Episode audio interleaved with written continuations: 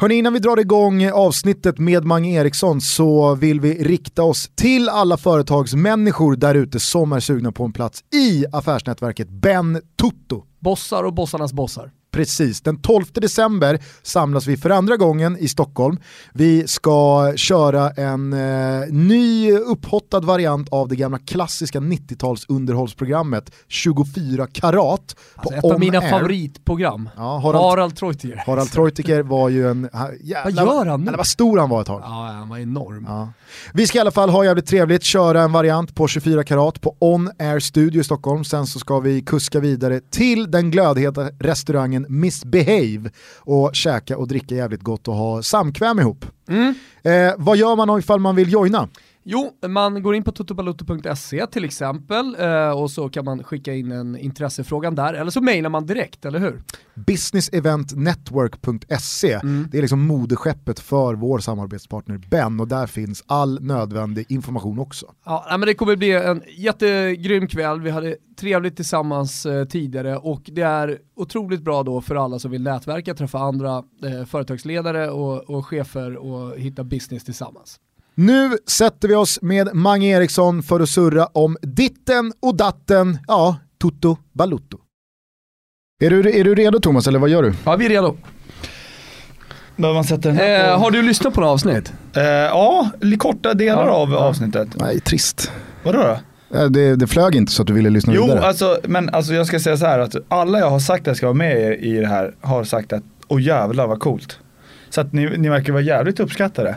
Ja men så är det. Ja, Så är det. men jag har fan inte tid att sitta och lyssna på poddar hit och dit. Alltså fotbollsproffs utan barn har väl ingenting annat än tid. Och pengar. Det är ganska, ja, det är ganska kämpigt ändå, alltså att få dagarna att gå runt ändå. Ja. Exakt, Ja, så man- smäll, smäll igång ett par tutto. Jo men man sitter ju, i bilen så, här, så sitter man, sätter man ju ofta på en skön låt liksom. Det blir ju ofta så. Ja. Men, eh, men, eh, men efter det här misstänker jag att eh, Bussresorna då? Då blir det en hel del gambling med lite eh, kortspel och så liksom. Vad kör ni? Eh, vi kör- Gurka? Eh, vad fan heter det? Ja, bluff? gurka, bl- nej, plump. Mest. Plump? Ja, Okej. gurka är jävligt roligt. Ja. Eh, men, eh, och sen så blir det en hel Men då, del- har du kört bluff? Jag känner igen det, hur? Man ska skicka en pokerhand, alltså eh, runt runt, som hela tiden måste förbättras. Så att jag skickar, om jag börjar så skickar jag till dig par i treor, dam högt. Om du väljer att tro på mig då, Mm. så tar du emot korten. Och i och med det så måste din hand som du skickar till Thomas vara bättre än par i treor och dam högt. Du får göra ett byte. Okej. Sen så kanske inte din hand förbättras Nej. på, alltså, de facto. Men då måste du bluffa. Då måste du säga par i sjuor, dam högt. Okej. Och då, då ska Thomas då bedöma, bluffa Mange här? Ja, eller, okej. och kommer ihåg en gång i, i en uh, borta buss med Spånga IS när vi körde det. eh, så eh, var det riktigt mycket pengar i potten. Och en kille får panik när han ska bluffa. så han, han vill bara liksom klara sig undan varvet så att Ja. han har chans att leva. Så att då tänker han liksom, jag säger en jävligt låg hand. Så att man tar emot den, för då är det ganska enkelt att förbättra. Ja. Så säger han bara, eh, pa, par i fyror, två högt. går liksom inte att ha, Går- inte att ha två högt. Så, så då var det bara, då torskade han, fick dega alla. Nej, rulla igång introt här nu Kimpa, nu kör vi Toto Balutto.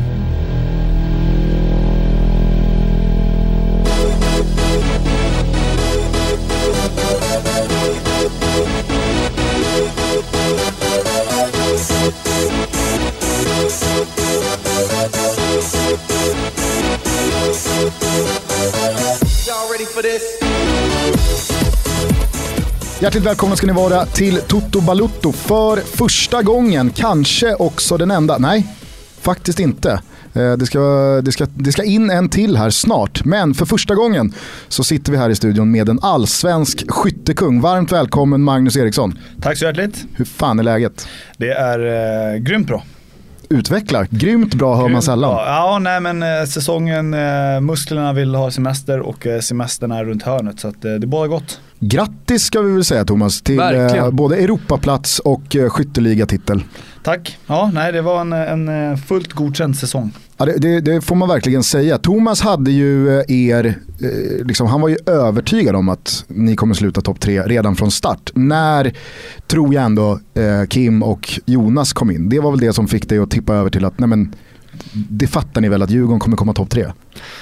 Ja men alltså så här, eh, jag vet att Noah Bachner driver en tes om att eh, det kan inte gå bra mer eller mindre, nu förenklar jag det väldigt mycket, men om det inte är liksom ett tränardrivet lag. Eh, och med det så menar han ju liksom ett långsiktigt arbete med en riktigt bra tränare, med en bra tydlig strategi eh, och så jobbar man mot ett visst mål. Sådär. Djurgården var ju då motsatsen i och med att ni precis hade fått in en ny tränare. Man visste inte, det var ovisst.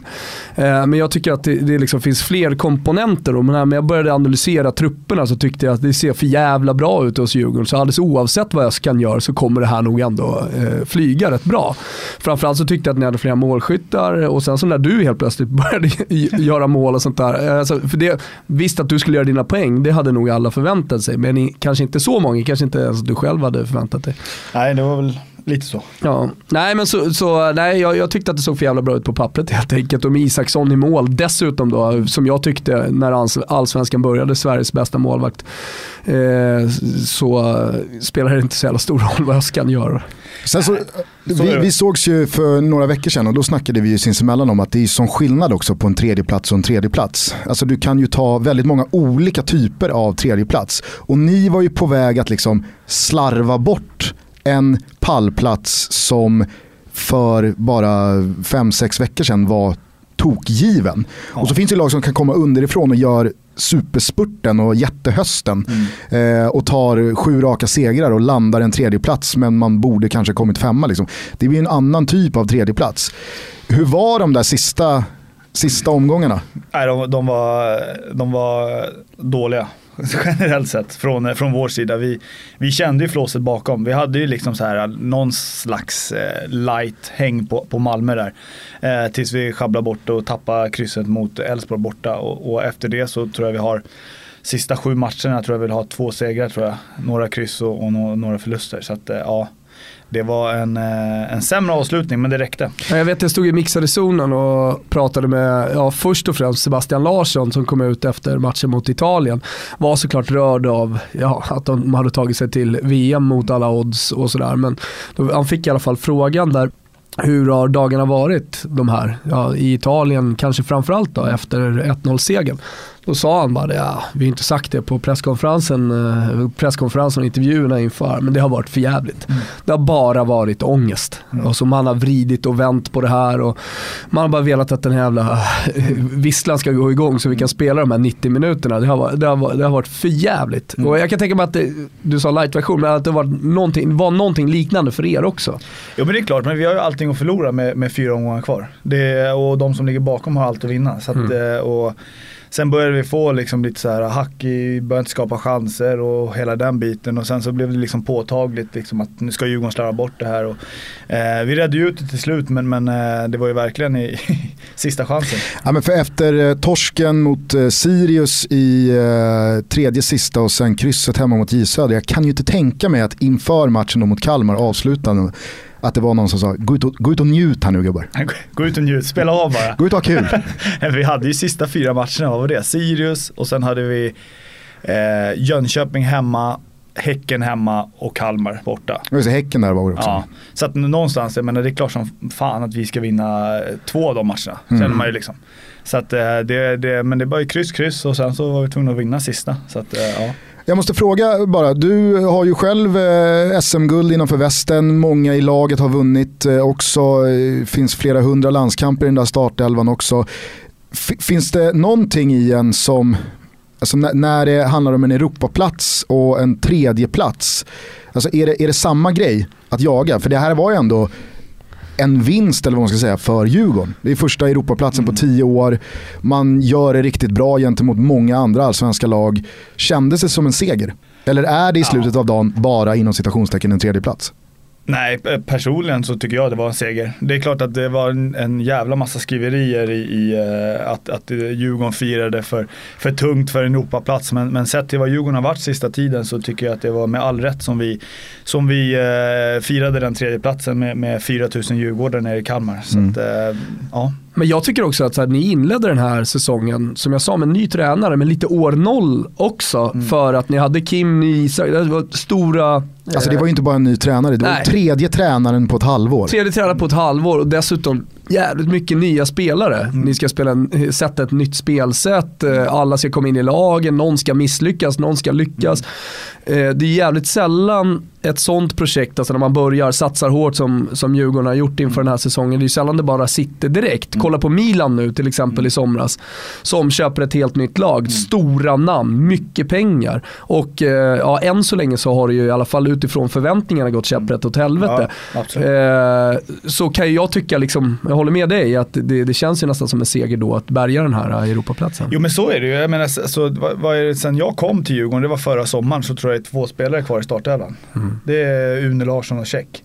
Sen var Kerim långtidsskadad och sen i övrigt har jag, har jag bara fyllt på med nya spelare i princip. Eh, Karlström, Kevin var ju kvar också. Men, så att det är ju ett helt nytt lag. Eh, och, och sen i vintras så är det fem nya spelare in i starttävlan.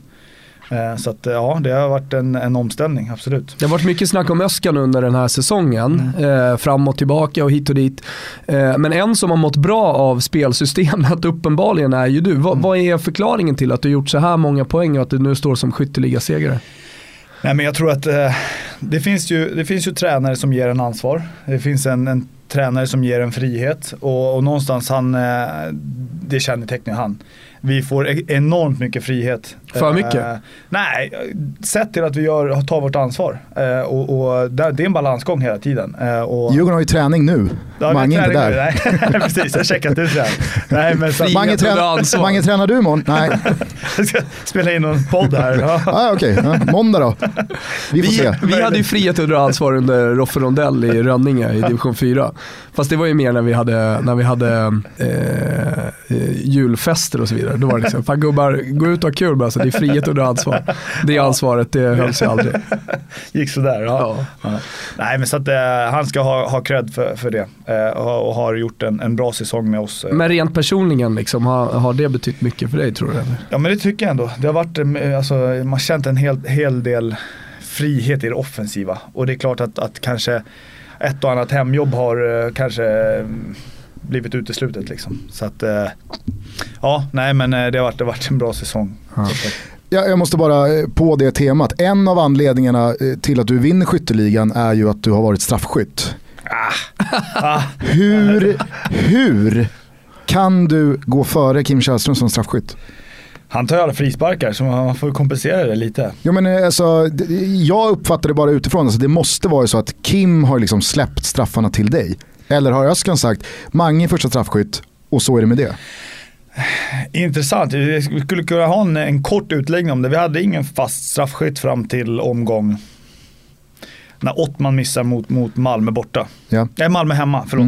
Eh, då jag satt på läktaren. Och sen Det väpnade rånet. Det väpnade rånet, precis. Och eh, sen dess så var det helt tomt när det stod stra- straff. Utan det var lite så, just som är han med frihet, eh, liksom så. Den som känner sig het går, går fram och, och jag hade ju satt mina. Jag satte ju den första och sen så fick jag fortsatt förtroende och sen så rullade det på. Ehm, Och det har aldrig varit någon diskussion mellan dig och Kim. nej. F- förvånande alltså. Ja, sen kan man ju tycka att kanske det borde varit en diskussion om, om mellan Ottman och Kim också när, när inte jag var på plan. Men, men det var det inte heller. Så att, eh, eh, Kim sa väl det att han tog för givet att Ottman skulle ta det och det var liksom inga konstigheter. Det är ännu mer förvånande. Kim har ju ändå en historia med straffar. Ja, men alltså Kim Källström är ju en av våra mesta landslagsmän. Han var ordinarie straffskytt i landslaget. Han har slagit straffar i liksom sina klubblag. Och så kommer han hem till Djurgården och ställer sig bakom Ottman El Kabir. Oförståeligt. Oförståeligt. Ja, det är märk- låter märkligt när du säger det. Eh, Vi, vi kommer säkert komma tillbaka till eh, säsongen med Djurgården. Grattis som sagt till tredjeplatsen och Europaplatsen. Tackar. Innan vi kör igång faktarutan bara. Eh, nu när det är avgjort, jag vet att du försökte liksom "Ah, det spelar inte så stor roll, jag ligger inte sömnlös och tänker på det. Men vad betyder det att du faktiskt vinner skytteligan? Jag har sagt det, jag sa det med, med många omgångar kvar att jag inte brydde mig så mycket. Eh, för då tyckte jag att det var lite för många omgångar för att liksom eh, sikta på det. Men eh, med en omgång kvar när jag ledde med en boll, då, då sa jag det, nu ska jag fan vinna den här. Eh, så att det, det blev en delad med, med Kalle Kula i, i, i Norrköping och eh, det får man väl tycka var godkänt som mittfältare. Men det är en fin titel. Förtar det någonting att Kalle Holmberg hann ikapp och att ni delar på det? Eh, ja, alla säger fan vad, vad, vad synd att du inte vann eh, själv så. Eh, jag bryr mig faktiskt inte ett, ett, ett smack Det är fortfarande en titel. Ja, det är en titel och eh, ett pris liksom. Oavsett om man delar eller inte. Ja. Ja, nej, det är alltså, stort. stort. Jag tror inte många hade dig som skyttekung pre-säsongen. Ja, det tror inte jag heller kan jag säga. Du har ju lyssnat på några avsnitt säger du. Har du lyssnat på gästavsnitt? Nej, Okej, då börjar vi alltid med en faktaruta. ja trevligt. Så att det är bara svara eh, från höften. Mm. Vi skickade ut igår via Twitter att du skulle komma. Eh, och så får då alla lyssnare ställa frågor. Och det är ju helt otroligt vilken hang-up folk har på din frisyr. Ja, det, ja, oh, vilken chock. Ja, men det, det är faktiskt helt bisarrt. Ja. Och då tänkte jag så här, ska man haka på det här tåget eller inte? Ska man, liksom, ska man göra en grej till på din mohikanfrilla? Ja. Första känslan var ju nej. Sen tänkte jag om. Så att 20 minuter innan du kom till studion här så gick jag och köpte eh, rakhyvel och eh, mousse.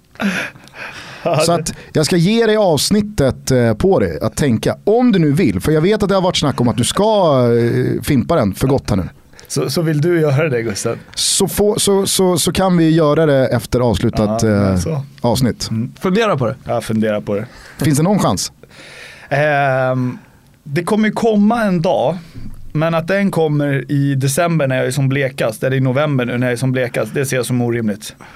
Samtidigt mössväder. Ja, men eh, nej, det får Granqvist stå för själv när han rakar av barret i november faktiskt. Ja, ja. Hyven och eh, gällmosset finns där. Den finns. Löddret. Ja, men det är bra. Så att, eh, vi, vi, vi tänker på det. Ja. Nu, faktarutan. Fullständigt namn. Nej, vad fan. Magnus Lennart Eriksson. Det kanske inte är någonting. Lennart? Lennart. Jag heter Ja. Yngve. Yngve. Ja men då så. Det är Då liksom-. Thomas? Johannes. Ja det är okej. Men eh, du, du, går ju under, du går ju under vissa smeknamn. Ja. Vad är det, Dampmange som har kommit ut mycket på slutet? Dampmanga kommer ja. ut. Ja, det, men det, det är sen hockeyn liksom. Ja, okej. Så att eh, Vad finns det fler för smeknamn? jag fick väl ett nere från, eh, från Skåne, Pangemange. Pangemange. Ja, Pangemange. Pangemange. Så Ja. att, ja. Ålder. 27. Var är hemma för dig? Stockholm. Stockholm stort. Stockholm generellt ja. Vilka språk behärskar du? Oj. Eh, behärskar svenska, engelska och en liten del av tyskan. När du var i Belgien, den korta tiden. Mm. Är det flamländska? Flamländska. Hur, hur, eh, Den besitter jag inte någon stor kunskap i. hur knepig är den? Eh, nej, jag förstår inte, jag förstod ingenting. Så att, eh, där gick tyskan eh, hem liksom eh, 5% kanske. Så det var okej. Jag stod i, återigen i den här mixade zonen när Ola Toivonen eh, kom. Mm. Och så var det en holländsk journalist där av någon anledning som hade tagit position, riktigt bra position i mixade zonen också, vassa armbågar. Och han hade fan, han tog, han tog en kvart med Ola Toivonen på holländska. Och han var otroligt vass. Alltså det lät, eh, det lät eh, lika bra som eh, det gjorde när journalisten pratade. Och så frågade det efter, liksom, hur kommer det här sig? Någon annan, jag kommer inte ihåg någon, det var utrikeskorren. Så nej, men alltså Ola, han är, han är otroligt bra på språk. Surrar till det riktigt bra franska också. Så han ett språk, språköra. Språkare, det är imponerande. Det var lustig som så. Var det lustigt kanske? Ja. Vilket eller vilka lag håller du på? Eh, jag har hejat sen jag var litet barn på Newcastle. Eh, främst kanske för Alan Shearers eh, framgångar. Mm. Jag kan väl säga att jag följer dem inte lika hårt nu. Och det har varit några tunga år också. Så att det, ja. Betydligt svårare lag att älska idag än vad det var way back when med Ja. Shearer och Kieron Dyer och Bobby Rob eller, eh, Robson på eh, tränarbänken. ja, det precis. Nu är liksom eh, för några år sedan Coloccini och grabbarna, liksom, det blir liksom lite tyngre. Mm. Det, Har du varit nere och kollat match och sådär också? Jag har aldrig varit där och kollat. Jag har varit på en, en engelsk till, två engelska tillställningar och det har inte varit någon med Newcastle faktiskt. Vi pratar rätt mycket om det där med de fotbollsspelare som har varit här. Det är, det är ju rätt svårt att, att vara en supporter när man, eh, när man själv spelar och är professionell. Mm. Men eh, inspirationskällan där, det är ju Cristiano Lucarelli, eh, Livorno-sonen som till slut kom hem. Vann ju skytteligan för övrigt, Serie A, typ 07-08 där någonstans. Han eh, under sina första år, alltså som en av Italiens eh, mest talangfulla anfallare, Eh, spelade professionell fotboll men åkte ändå runt som borta supporter då för Livorno. Ja, för det det, det föll sig väl, för han spelade Serie B och så spelade, eh, eller han spelade Serie A och så spelade Livorno Serie B, så de spelade på olika dagar. Så han lyckades liksom ändå åka runt som ultra. Det är imponerande. Ja. Ja. Ja, men annars har du ju hamnat i, i stormens öga, vad man ska säga, här i, i Stockholmsfotbollen sen du kom tillbaka till Djurgården. Du är ju uppvuxen i AIK, Eh, kommer därifrån och har däremellan hunnit med att spela i Malmö FF och vunnit guld och, och blivit väldigt uppskattad där. Alltså, hur svårt är det att som aktiv koppla bort vad folk har att säga om eh, Eller lagtillhörighet? koppla bort eh, supporterskapet generellt sett. Supporterskapet är ju fint på många sätt. Men, men den, den har ju nackdel på, på andra sidan också. Så att, eh, men alltså någonstans, vad fan. Jag, jag bryr mig inte så mycket om det. det. är- Jag vet att jag inte är, kanske världens mest populäraste kille i, i zonområdet. Men det, det lever jag ju med liksom. Med Malmö då, alltså hur var det att eh, förhålla sig till? För då fanns ju inte Djurgården på kartan. Märkte du av att du hade en bakgrund i AIK när du var i Malmö eller var det helt cool då? Nej, det var långt ifrån cool.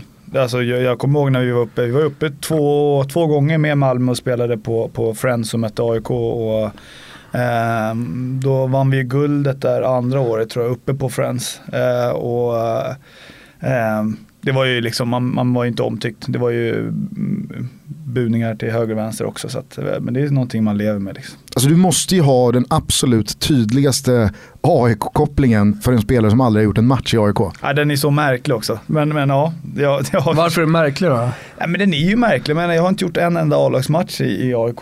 Det är klart att, eh, att jag, jag växte upp där och hela den biten, men, men jag menar, hade jag varit misslyckad eller så spelat i Superettan tror jag inte den AIK-kopplingen hade varit så tydlig som den är idag. Det är väl kanske med framgångar som folk börjar, börjar eh, se den kopplingen ännu tydligare. Det, är- det är i alla fall så det känns. Det var inget jättemotstånd i Åtvidaberg. Där var det ganska lugnt faktiskt. Där kommer den där jävla råttan! Och lirat ungdomsfotboll i AIK. Ja, Fy det- fan.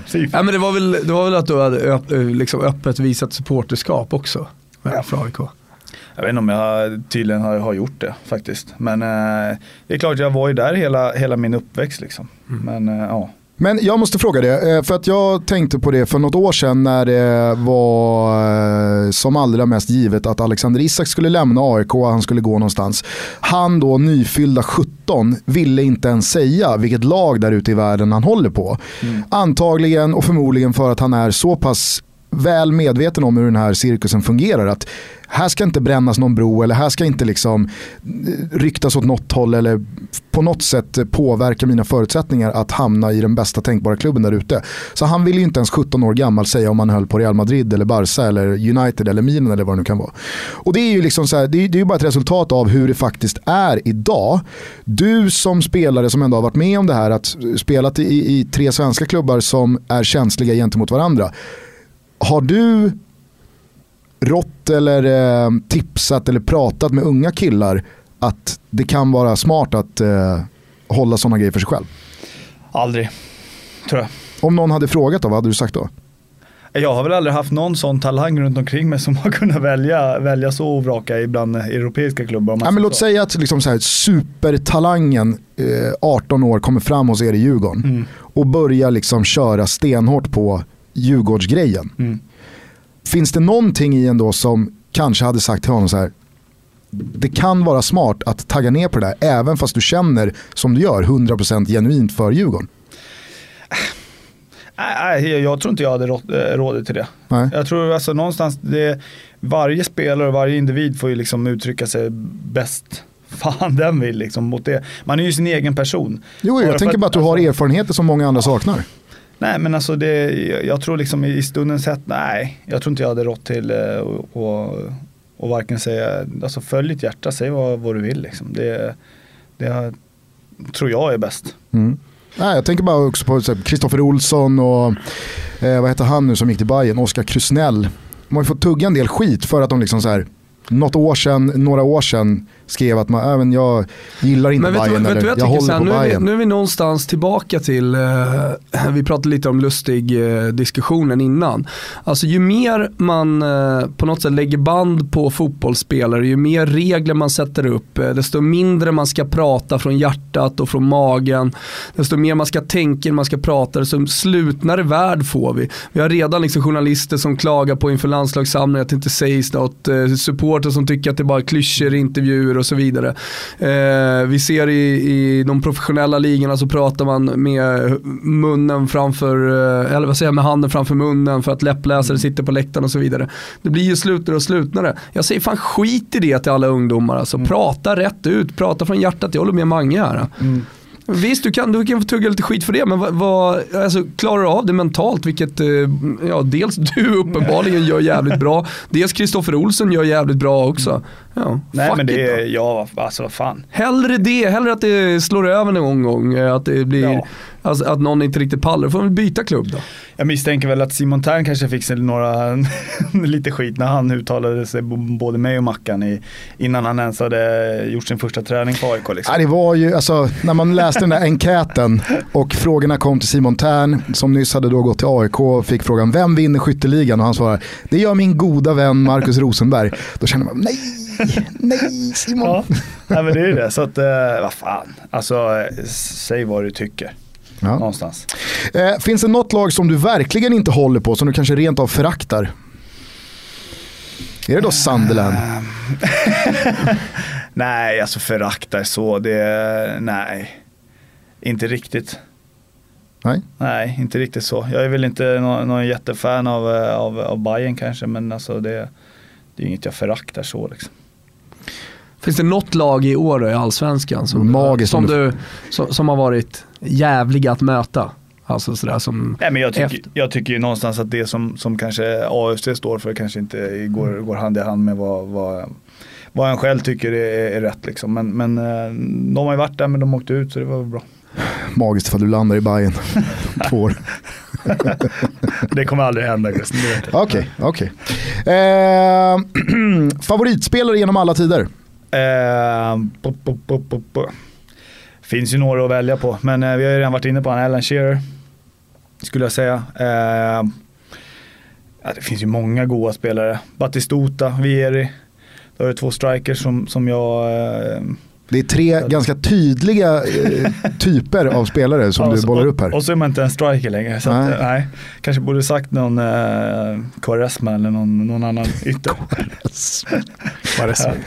Tatui- vilken tatuerad, oväntat. tatuerad strulig Jo jävel. men, jo, men Som får vilken, mycket skit från läktaren. jo, men vilken oväntad eh, ändå comeback i hetluften. Alltså så här, när han började leverera igen, Ja. Quaresma.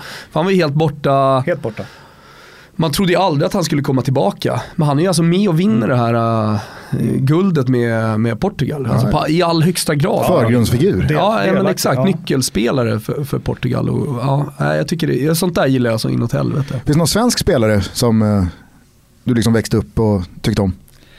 Nej, eh, den stora är väl den enda som man har kanske varit eh, sjukt imponerad av. Det är liksom en, ändå på något sätt i, i ens egen tid liksom. Så att, eh, och han har ju uppnått så, saker som eh, jag tr- tror ingen svensk spelare kommer göra. Nej. Eh, vem är den bästa spelaren du har spelat med? Eh, den har jag svarat på så jag måste säga samma, Daniel Agger. Daniel Acker alltså. Han försvann.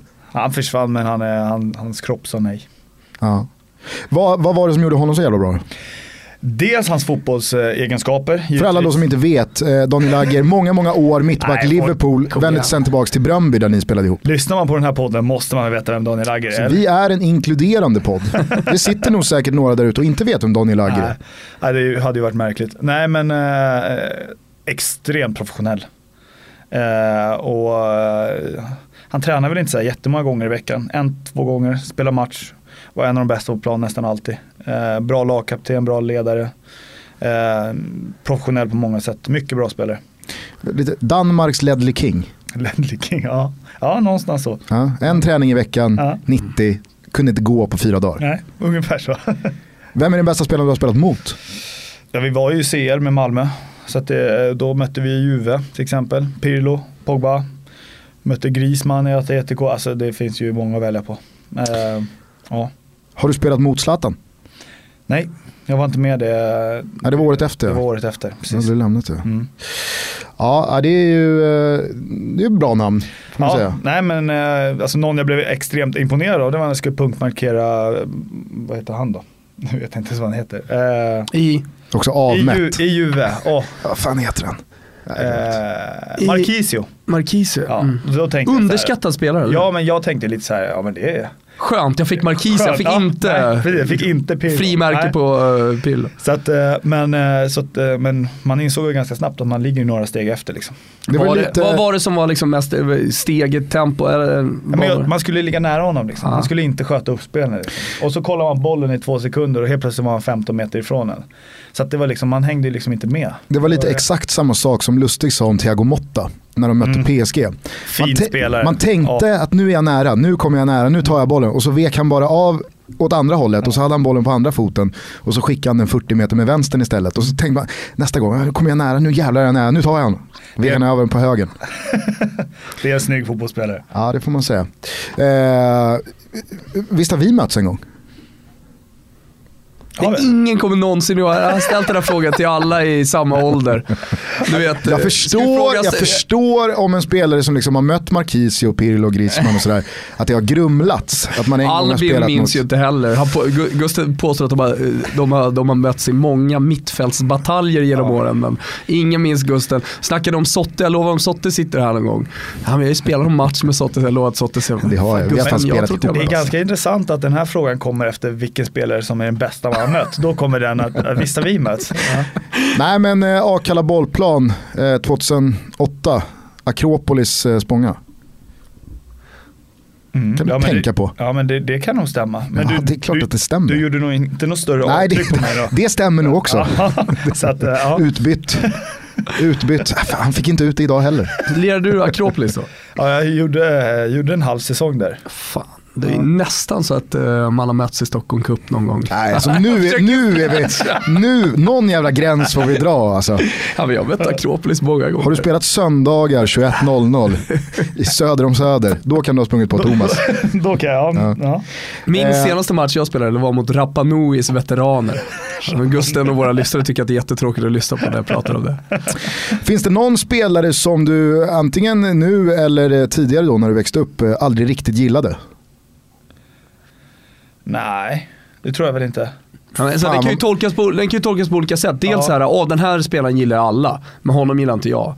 Eh, Cristiano Ronaldo får ju ofta den nu för tiden. Sådär, att, Mm. så, antingen älskar man eller så tycker man inte om. Ehm, eller så kan man ju tolka den som någon man har mött, eh, sådär, Mm. som har varit uh, jävligt typ. eh, ja, men, vad, vad hade vi senast här när vi satt med någon som tyckte det var Ja men Rydström har ju fått den några gånger. Och, ja. Gusten då kanske, om eftersom vi har mött så, så kan ju vara... Ja. Nej men Busquets till exempel, det är väl en spelare, eller han har jag ju inte mött men jag tycker... Jag, Ja, man behöver inte ha mött honom. nej, och då är ju, han är väl så här. Jag ser inte hans storhet, eller har, har inte sett Men jag det. tror så här, Busquets skulle nog, eh, om du skulle möta Barcelona då. Då skulle eh, jag bli positivt överraskad. Ja, men jag tror att det skulle bli en sån här Thiago Motta, Marquisio-grej Ja. med Busquets. Ja, det är Jag kan möjligt, tänka mig det. men jag tror aldrig jag kommer få. Alltså, det, aldrig, det, aldrig. det förvånar mig att du ändå är där och, och liksom så här, jag har aldrig sett storheten för att hans fotbollskvaliteter, de tycker jag är odiskutabla. Men eh, hans eh, sätt, och det har han väl vuxit ifrån ganska mycket senaste åren, men eh, det var ju ett par år där, där det var väldigt mycket liksom, han delar ut men kan inte ta det, filmningar, han var framme hos domaren och skulle ha kort på alla efter varenda grej.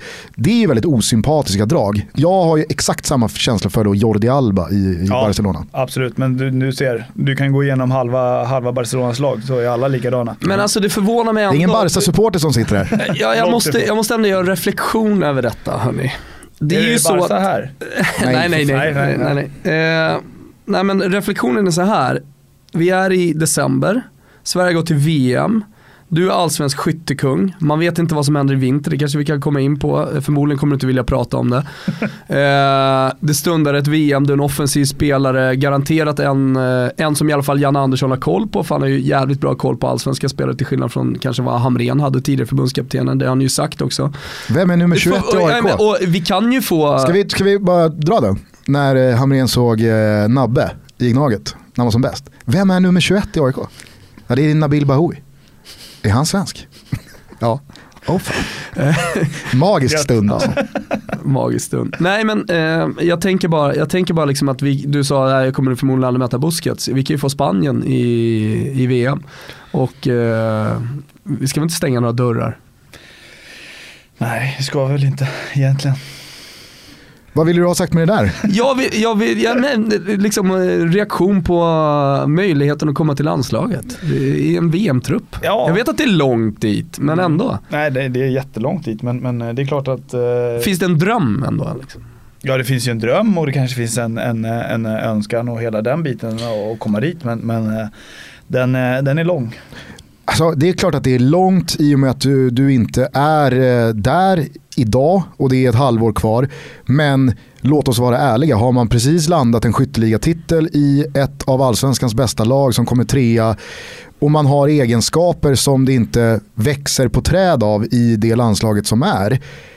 Jag menar, du är ju inte någon spelare som sitter och nöter bänk i, i Kviding och drömmer om att någon gång spela VM. Det är klart att det finns på riktigt konkreta procent att du kommer spela Är VM det om ett större halvår. chans att Mange spelar VM än utrikeskorrespondenten Danne Larsson? Ja det skulle jag säga. Absolut. Och vad var det du sa då? Var det en eller två procent för Danne? Vad har du på Mange då?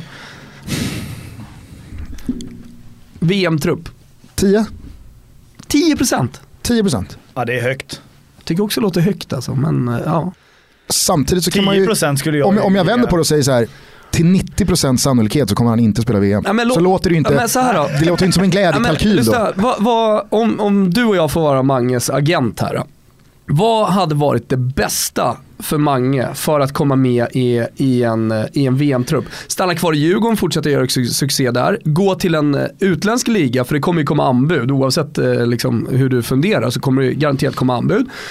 Eh, och eh, alltså så här, vilken liga, vilken typ av lag skulle man då välja? Eller bara stanna i Djurgården. Vad säger du Gustav? Ja, Du som jag- ändå är klok. Ja, jag skulle till att börja med säga att jag tror att Mange är så pass klok att han inte resonerar med VM som första, eh, liksom, det, det är inte, Jag förstår att... Det är inte första anledningen till Det är helt ointressant. varför man går Just nu någonstans. så är du och jag agenter och vi tänker att så här, att VM kan höja hans värde ytterligare. Det kan bli en trampolin. Så okej, vad ska vi ta här?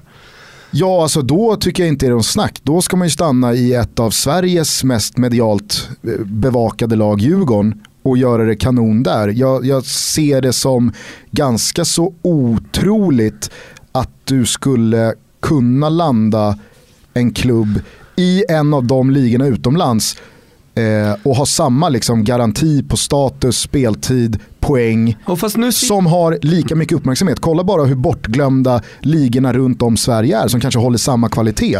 Lex Holland, Belgien, jo, men till nu viss del sitter jag på Frankrike Werder också. Bremen här. Som agent till Mange. Jag sitter ändå på Werder Bremen. Här finns en jävla möjlighet att gå. Pengarna är helt okej. De är inte bäst, men pengarna är helt okej. Och Werder Bremen vill ändå ha det, för det har kommit- uppkommit en skada. Då måste ju det vara, de, eller? Ja, men ja. Värde, ja. Men då ska man ju spela också. Det är det. Jo men, ja, men, ja, men Alltså, jag precis. menar, skulle man ta ett sånt steg och, och, och sitta i, i fyra månader, då är de här 10 procenten noll helt plötsligt. Kommer du tänka någonting på VM när du, när du liksom värderar eh, din framtid? Jag tror inte att jag kommer ha så här 20 klubbar som jag kan välja och vraka mig. Och om jag har eh, tre och det skulle vara tre intressanta klubbar så skulle jag vara jätteglad för det. Eh, men, Vad går man på då? Ja, jag har gjort mina tabbar i mina, mina tidigare klubbar som jag har stuckit utomlands för. Och, Vad har du lärt dig av det då, till exempel? Till exempel att man kanske ska ha en, en, god, eh, en god sittning med en tränare innan man, innan man kritar på. Mm. Ehm, för norrmannen i Gent visste inte ens vad jag spelade på för position när jag, när jag kom dit. Så att det var ju lite halvintressant. Men håller du med mig om, om vi rent presumtivt bara pratar möjligheterna till VM-trupp, att Djurgården är det bästa alternativet? Ehm, jag håller med dig. Mm. Det skulle jag säga. Mm. Jag skulle säga att eh, så som det har varit så tror jag att Janne eh, resonerar mycket kring eh, speltid eh, och eh, att, att spela vecka ut och vecka in. Eh, och det är bara att kolla på en sån som Ken Sema som kom med nu och har gjort det bra i Allsvenskan. Hans poängskörd kanske inte har varit wow, men han spelar vecka ut och vecka in och har gjort det bra. Har gjort det fantastiskt bra i, i Europa Borde du ha varit med istället för Ken Sema? Jag har sagt det tidigare, jag tycker att han är eh, kanske allsvenskans bästa spelare eh, tillsammans med Christiansen. Så att det är ju en extremt bra fotbollsspelare och, och jag tycker att han har varit bra. Jag tror inte heller man ska underskatta det faktum att eh, spelarna som håller till i allsvenskan nu har en dryg månads eh, ledighet, sen så kommer det en uppbyggnadsperiod, januari, februari, eh, det är en del träningsmatcher, lite kuppmatcher i mars och sen så är det in i elden i bara en och en halv månad ungefär. Mm. Alltså det är ju betydligt piggare ben på en allsvensk spelare i början på juni än vad det är på spelare som har spelat 55 matcher en hel säsong utan uppehåll. Absolut, visst är det så. Samtidigt som man kanske sliter lite efter formen också, vissa spelare. Eh, jag menar jag har ju tid, tidigare varit en, en, eh, höstspelare ganska tydligt. Det är väl första året i år där jag inte har varit det kanske. Mm. Så att eh, så är det ju. Men eh, om vi nu bara ska eh, sy ihop säcken här med eh, framtiden, kanske då inte vad gäller VM-spel. Eh, för, för det ska ju sägas, du står ju under kontrakt med Djurgården. Liksom. Alltså det, det, är inte så att du, du eh, är fri att gå vart du vill i, i vinter. Nej. Men du har ju absolut åldern på din sida vad gäller möjligheten att gå ut i Europa igen. Men jag kan tänka mig att efter att ha varit ute på de äventyren du har varit så har man ganska så tydliga kravlister Ja, så är det. För att det ska vara aktuellt. Absolut, visst är det så. Och någonstans här, den, den, den positionen och den, den rollen som jag har i Djurgården nu, den värderar jag extremt högt. Och eh, det tror jag vi, vi spelar, alltså många spelare är ganska så naiva i att komma ut. Eh, och, och man värderar kanske inte det man har här hemma på samma sätt. Liksom. Det är klart att lönekuvertet ute är större oavsett var du hamnar nästan. Eh, men du får värdera lite din roll och din man får se det lite så också. Man har ju blivit klokare med åren. Mm. Ja, det är uh, jävla balansgång i hela ja, ja. proffslivet känns Sen det har väl uh, lönerna i allsvenskan har också blivit lite bättre. Absolut, nej men alltså så är det ju. Det som jag menar, det Såg ju jackan Mange rulla in. som du, jo, te- som du testade. Det var ingen jävla Everest-jacka från Stadium för 799. Eh, du, du har ändå gjort ditt, dina, dina, lite Europapengar också ju. Alltså så är det absolut. Kina mm. var ju bra i alla fall. Så det, mm. Men det var inte Europapengar. Men... Ah, nej. nej, precis. Nej, fan, jag, jag kan, eh, ibland så kan jag ligga och tänka på hur många av de där valen som spelare har gjort. Mm. Eh, inte du nödvändigtvis, eh, utan andra spelare också. Att det är verkligen så jävla många T-korsningar. Där du kan gå åt ett håll och så vet man inte hur det blir. Och det måste ju vara så fruktansvärt många gånger man i sin karriär senare i skeden man tänker, tänk om jag hade gått åt höger istället för vänster. Vad hade hänt då? Ja så är det ju. Men sen... Hur fungerar du med det där? Alltså jag funderar som att jag är ganska jordnära när det kommer till, till, eh, till att inte sväva iväg. Det är därför jag är ganska låg, alltså så, pratar inte så mycket om landslaget för att jag är inte liksom, jag är inte där mentalt heller. Nej men det förstår jag. Jag, jag, alltså, jag pratar om det här, alltså, det lökigaste jag vet är folk som säger att jag ångrar ingenting.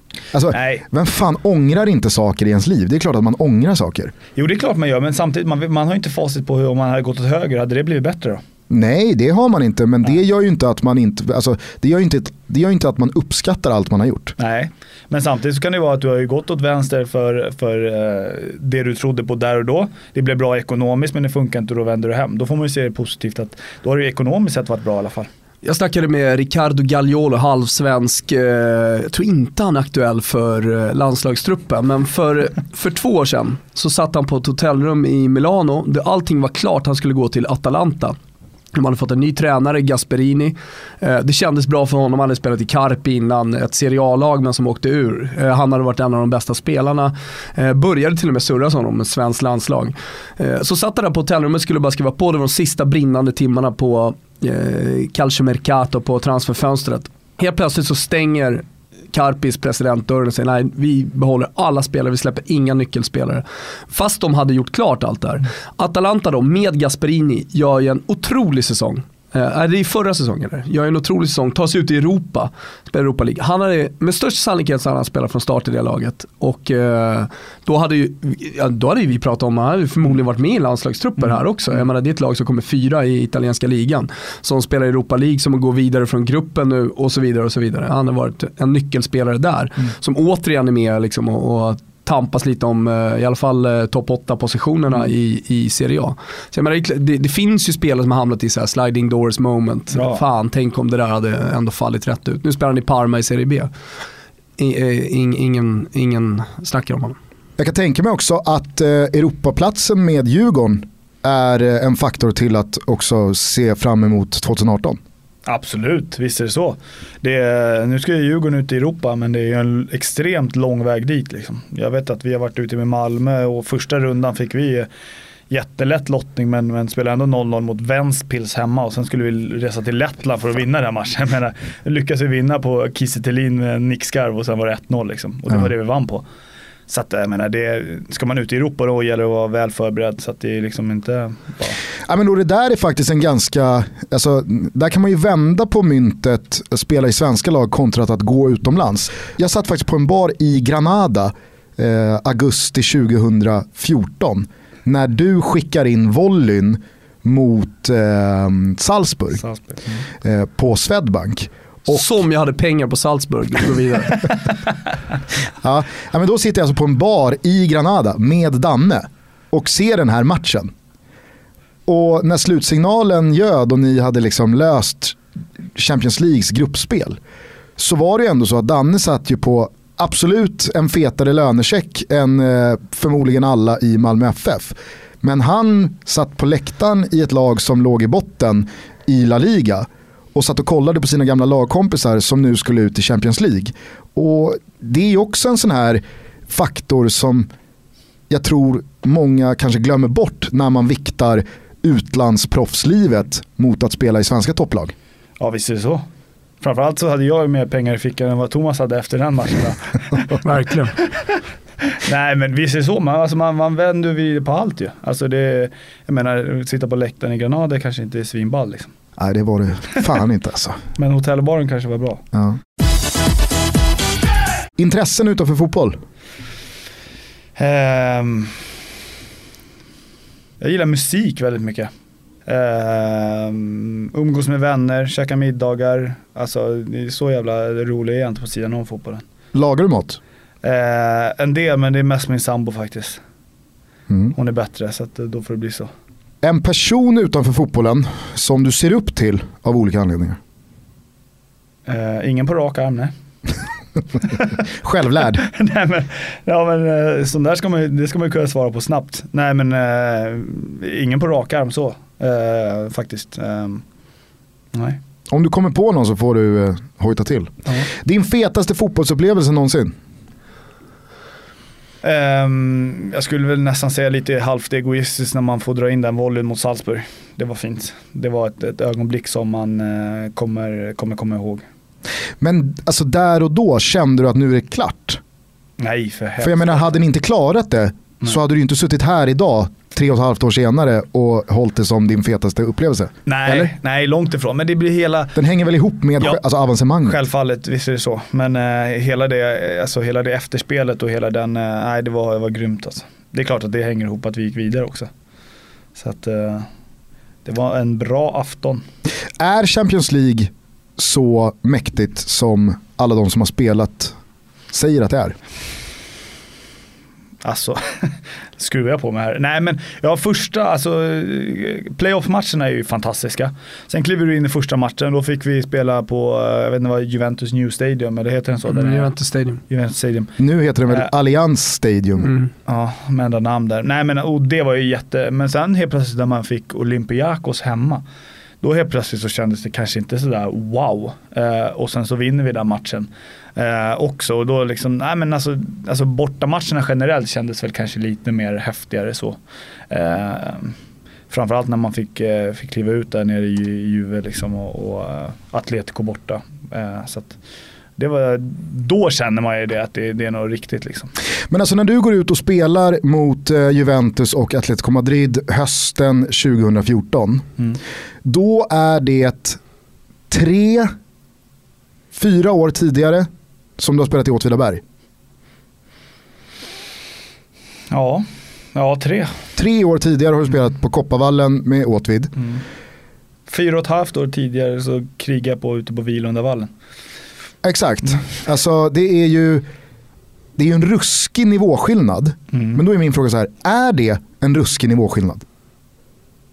Ja det är det väl men eh, Alltså jag menar det ser man också, jag menar kliver vi ut i Svenska Cupen i år och möter ett bra division 1-gäng. Det är inte så att vi ställer ut skon och lirar hem den med 10-0 liksom. Det är Nej. inte så. Det, är alltså, det finns ju bra fotbollsspelare alltså, överallt. Sen är det klart att vi är bättre, men vi ska ut och visa det också. Och det är lite samma sak när vi går ut i, i, i Champions League. Det är klart som fan att jag kan trycka ut röven och täcka bollen när, när Pirlo kommer. Det är ingen snack om den saken. Men sen är ju han en bättre fotbollsspelare, det går snabbare. Men det är ju fullt möjligt att, att, att göra de sakerna du är bra på här hemma, även där ute. Men är du en mycket bättre fotbollsspelare hösten 2014 i Malmö FF kontrat vad du är tre år tidigare på Kopparvallen i Åtvidaberg?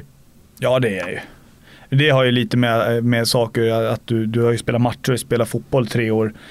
Eh, du har ju fått extremt mycket mer matcher, lärorika erfarenheter, var utomlands en sväng och hela den biten. Det är klart att, och sen självförtroende, A och O. Känner man av utvecklingen? Man känner framförallt av sitt självförtroende. Vad man vågar göra och vad man inte vågar göra. Jag menar för de tre åren innan när jag sprang ut på Kopparvallen då kanske jag inte hade varit så, så ball att kliva ut och möta Juventus. Liksom. Nej, du, Men det tyckte jag var en jävla uppgift nu och det var eh, framförallt jäkligt kul. Ja, det är inte många spelare som har dragit in en volley och skjutit sitt lag till CL. Så det får man ju köpa i en fet fotbollsupplevelse. Ja, det måste man. Vem från fotbollsvärlden hade du helst delat en flaska vin med? Titta på Thomas. Ja, det kändes som att Thomas hade något svar här. Jag trodde du Ja, skulle svara precis. Thomas.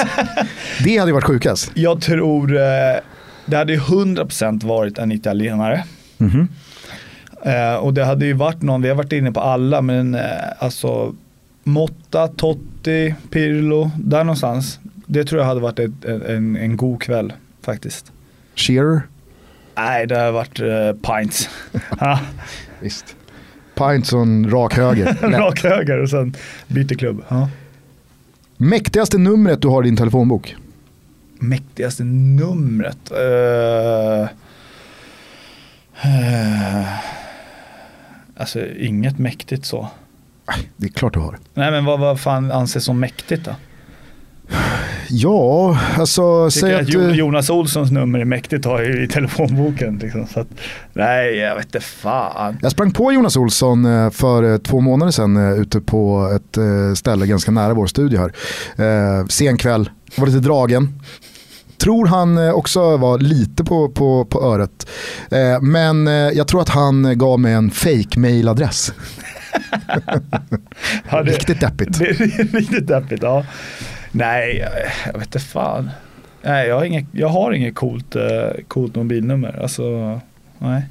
Thomas har ju börjat jobba upp en jävla telefonbok här nu. Jaha, kul. Då vill jag ju, Det ingår ju lite i yrket att göra det också. men då vill jag veta vilket som är ditt eh, coolaste nummer. Ja, Jag har ju tidigare sagt Luciano Moggi, sen har det hänt grejer efter det. Eh, nu säger jag väl Domenico Crescito då, i Sankt Petersburg.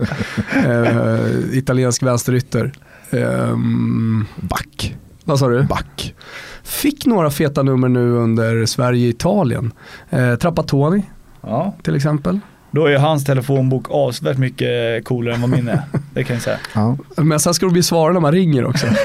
Ja, det är det. Där är det lite kämpigare. ja. Ja. Det är inte en fake mailadress från Jonas Olsson. Nej. Eh, jag tror att de flesta vet att du är tatuerad, men vilken var din första gadd? Det känns som att du har svar på det här. Nej, har för fan, men jag kan tänka mig att den är riktigt dålig. Ja, den är extremt dålig. Den, den, den sitter på utsidan av vaden och det är eh, mitt eh, nickname Mange. Fy fan Mm. Skönt att fotbollstrumporna är höga. Du kör aldrig med Aldrig den korta. italienska Nej. 70-talsvarianten, höll jag på att säga, Det är det. med nerhasade strumpor. Det, det står bara Mange i text. Ja, det är ju hemskt. Det är ju hemskt. Vad är det för stil där? Ja, det är, Areal ja, bold. Och, Times New Roman. Times New Roman. Nej, det, vad fan är den heter? Ja, den heter något speciellt. Jag den, tror att det är den där engelska varianten. Den- den är hemsk. Nej, fy fan. Nästa. Nej, du, den är, hur som helst är den ändå inte värre än vad min är. Ja, kul. Jag har en brax på ryggen. Riktigt Alltså var en dålig. vit haj från början som ska så här, komma ut ur huden. Eh, men 3D-funktionen har liksom försvunnit med åren för jag gjorde den i Thailand. Och eh, tänderna har försvunnit, den har öppet gap så att det är liksom en, en, eh, en vit haj utan tänder. Och sen är den så liten så det ser mer ut då som en, som en Som en brax brax, som, ja. som ska ta, en, en tandlös brax som ska ta en mask liksom i, gömman i Huddinge. Men det, ja, den var du jävligt stolt över där och då, eller hur? Alltså, frågade om jag var där, jag, jag, jag var inte i mina sinnesfulla bruk Ah, att tänka så. Men eh, har du, har du liksom eh, gått i planerna på laser eller göra en Messi och liksom tatuera över hela benet? Fan det här är ju, det är jag liksom.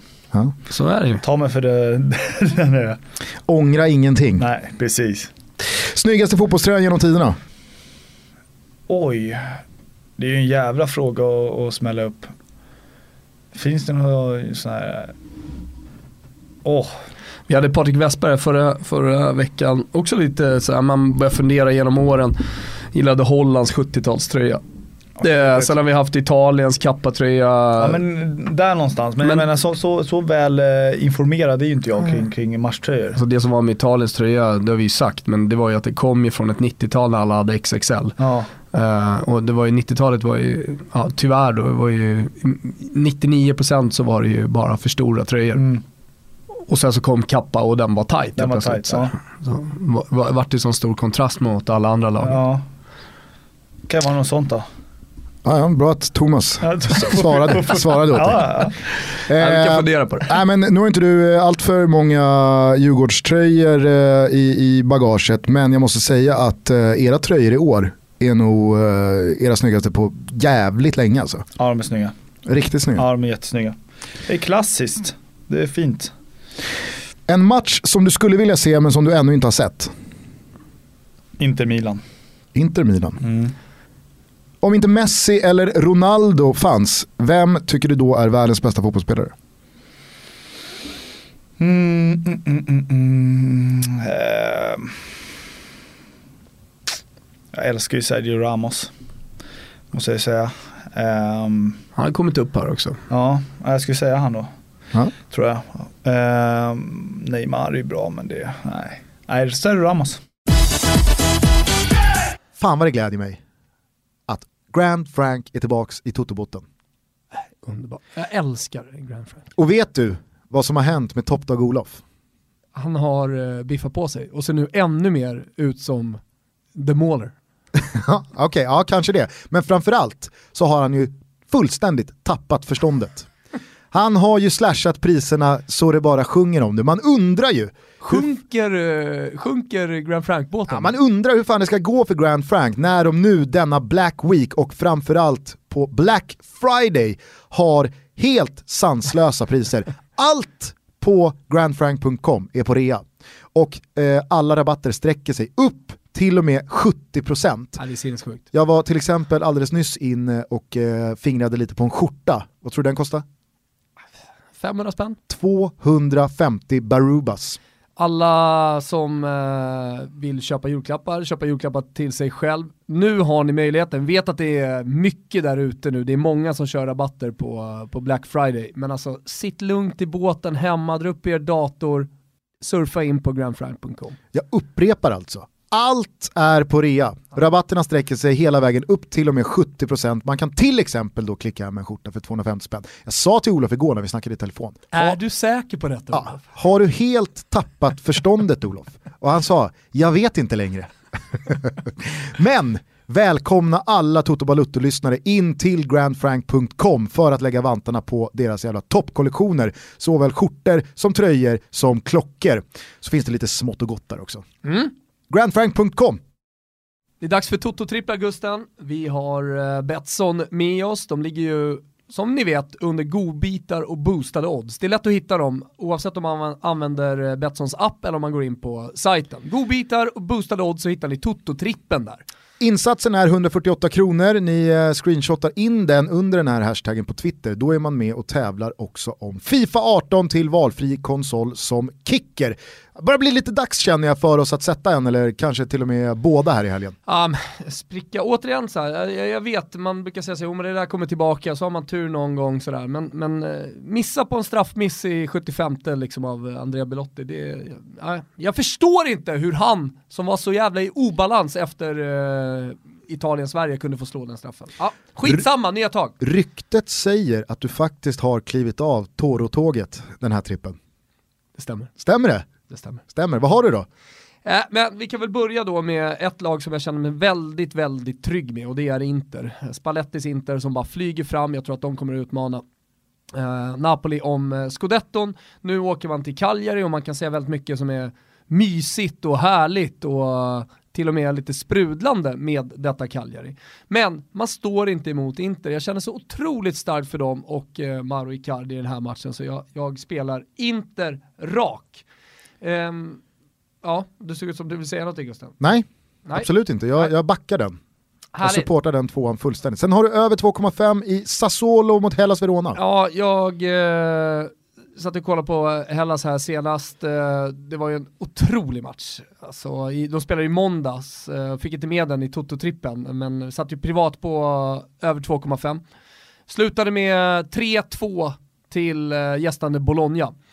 Eh, Det är, det är ett Hellas som faktiskt börjar få igång anfallet med Alessio Cerci inte minst. Och vi vet ju att han brukar komma in i stim. Eh, Det hjälper väldigt mycket också Gianpaolo Pazzini på topp. Alltså det, det är ett offensivt starkt eh, Hellas Verona. finns en Romulo också som river upp sår. Eh, så- Och sassarna brukar ju smattra in Ja, på men, Mapei. absolut, och så finns det en desperation kring den här matchen också som jag känner bara, fan det, det, det, här, kommer, det här kommer bli mycket chanser i. Och sen så då, slutligen, nu kanske ni tappar haka, men Juventus, de bara slaktar Crotone. Det, jag vet att de har haft bra matcher, eller dåliga matcher mot Spal till exempel hemma och så vidare, men alltså här är det fullständig slakt. Tro mig, de vinner med eh, tre mål eller mer. Mm, härligt. Jag eh, befinner mig inte på den apenninska halvön, jag rör mig eh, lite längre norrut, hamnar i England där jag tror att det blir eh, målfest på Anfield lördag kväll. Liverpool-Chelsea över 2,5. Jag tror att eh, Tottenham eh, gör slarvsylta av West Bromwich som eh, har sparkat Tony Pulis, men jag tror inte det är liksom där skon klämmer, utan West Brom är bara helt enkelt för dåliga. Tottenham vinner med minst två. Och sen så tror jag faktiskt att eh, Valencia åker på sin första förlust för den här ligasäsongen när de nu välkomnar serieledande Barcelona till Mestalla, rak seger. Vi säger eh, igen då grattis till eh, Tommy Karlsson som vann Fifa 18 förra veckan. Men nya chanser för alla som eh, ryggar en eller båda Toto-tripplar alltså under godbitar och boostade odds hos Betsson.com. Och sen så glömmer ni heller inte att ni kan via quiz.totobalutto.se göra det Betssons jävligt roliga frågesport där vi tävlar om eh, biljetter till den 6 december, vi tävlar om Fifa 18 och så tävlar vi om bra eh, rabatter och eh, kul kickers hos Betsson. Ja men det är ju ära och berömmelse också att, eh, att ha flest rätt. Jag såg att det var någon superstjärna som har varit inne och satt 19 av 19. Det är ju upp till er som lyssnar och slå nu. Visa och ha chansen då på att vinna de här fina priserna. 19? Ja. Det låter helt omöjligt. Nej, det låter helt omöjligt alltså, men jag kollade topplistan eh, precis innan. Åh oh, fy fan. Man vet ja. att Gian Dalaba har varit inne och säkrat en topplacering på 12 liksom. Jävla väntat. Quiz.totobalutto.se Var med och tävla tillsammans med oss och våra polare på Betsson.com. Vi ska alldeles strax eh, komma in på några av alla de eh, uppemot hundra lyssnarfrågor som har ramlat in här. Eh, många som sagt då, om den här berömda mohikanfrisyren. Har du fnulat lite? Har du fnulat vidare? Blir det eventuellt en rakning? Alltså, jag skulle, jag skulle vilja säga att jag har ju fått, jag har fått en förfrågan, faktiskt, det här är sant, på att ska vara med när något typ av filmteam filmar det här och sen ska lägga upp den här på typ Ebay och sälja min mohikan. Kan du förstå hur sjuka folk är? Då får de ju nästan skalpera det så man får den i sin helhet. ja, precis. Det är liksom så här, det är helt sjukt alltså. Ja. Har vi Men- någon bra, eh, alltså inte barberare utan eh, någon som är bra på att skalpera så är det bara att höra av sig. Någon där ute. Ja, någon, någon finns säkert. Eh, nej men ehm, eh, som sagt, erbjudandet kvarstår Mm. ifall, du, ifall du tänker om. Jag tror att det är en bra plattform att göra det här. Ja, du tror det? Toto Balutto det är en kanal eh, med bra reach. Mm, mm. Så att, eh, det, det, skulle stärka ditt varumärke ifall den ryker i, i Toto-sammanhang. Ja, ja Det det, tror jag. är, det jag Till och med. Key inför vinterns förhandlingar, är det du menar? Per Jonsson Bosse. kom ju med sig direkt från, från Jonsson. Helvete Mange! Varumärke. Ja, det är det. Ja. Ja, det kan jag tänka mig. Du har ju eh, en, en ramsa eh, bland Djurgårdssupportrarna. Mm. Eh, väldigt basic lyrics. Mm. Du, du kan den. Eh, Ja, jag har hört det några gånger. Ja. Smyger runt som en indian. Ja. Han har mohikan. Mm. Ja. Mohikan. Mohikan, ja. Nej, det, den eh, hade man ju hoppats på att få höra lite högre i år men, men eh, det blev lite, den gick lite, lite lugnt så på, på Tele2 i år. Men det måste ha varit ett jävla roligt år att spela fotboll. Ja, extremt kul. Det har gått så jävla snabbt bara. Ja. Helt galet vad det har gått. Det känns som att det var... Det finns ingen säsong som går så snabbt som den svenska. Nej men alltså det, ja, jag vet inte, det här är det första som jag har känt personligen som bara, ja det var omgång 20 liksom. Och börjar man räkna ner liksom. Så Mm. att det var men eh, ja, nej det, det är klart att med framgångar kanske det går liksom så. Det, så ser man fram till nästa match och sen så är det bra resultat och hela den. Har man en tung, tung säsong så kanske det känns som en evighet. Och man måste ju faktiskt säga det med Djurgården, alltså bortsett från eh, derbyresultaten så känns det som att Djurgården har gjort eh, väldigt många rätt och inte alls på väg att ha, ha nått något tak utan så som truppen ser ut, så som eh, vindarna blåser så känns det som att Djurgården verkligen eh, är på rätt väg.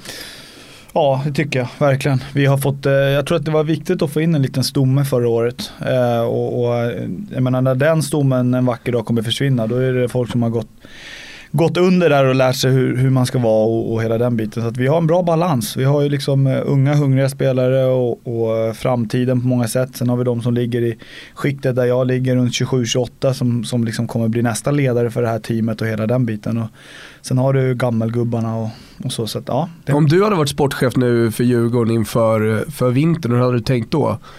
Med värvningar och allt. Ja, jag tror att vi absolut behöver ha in en, en eh, striker.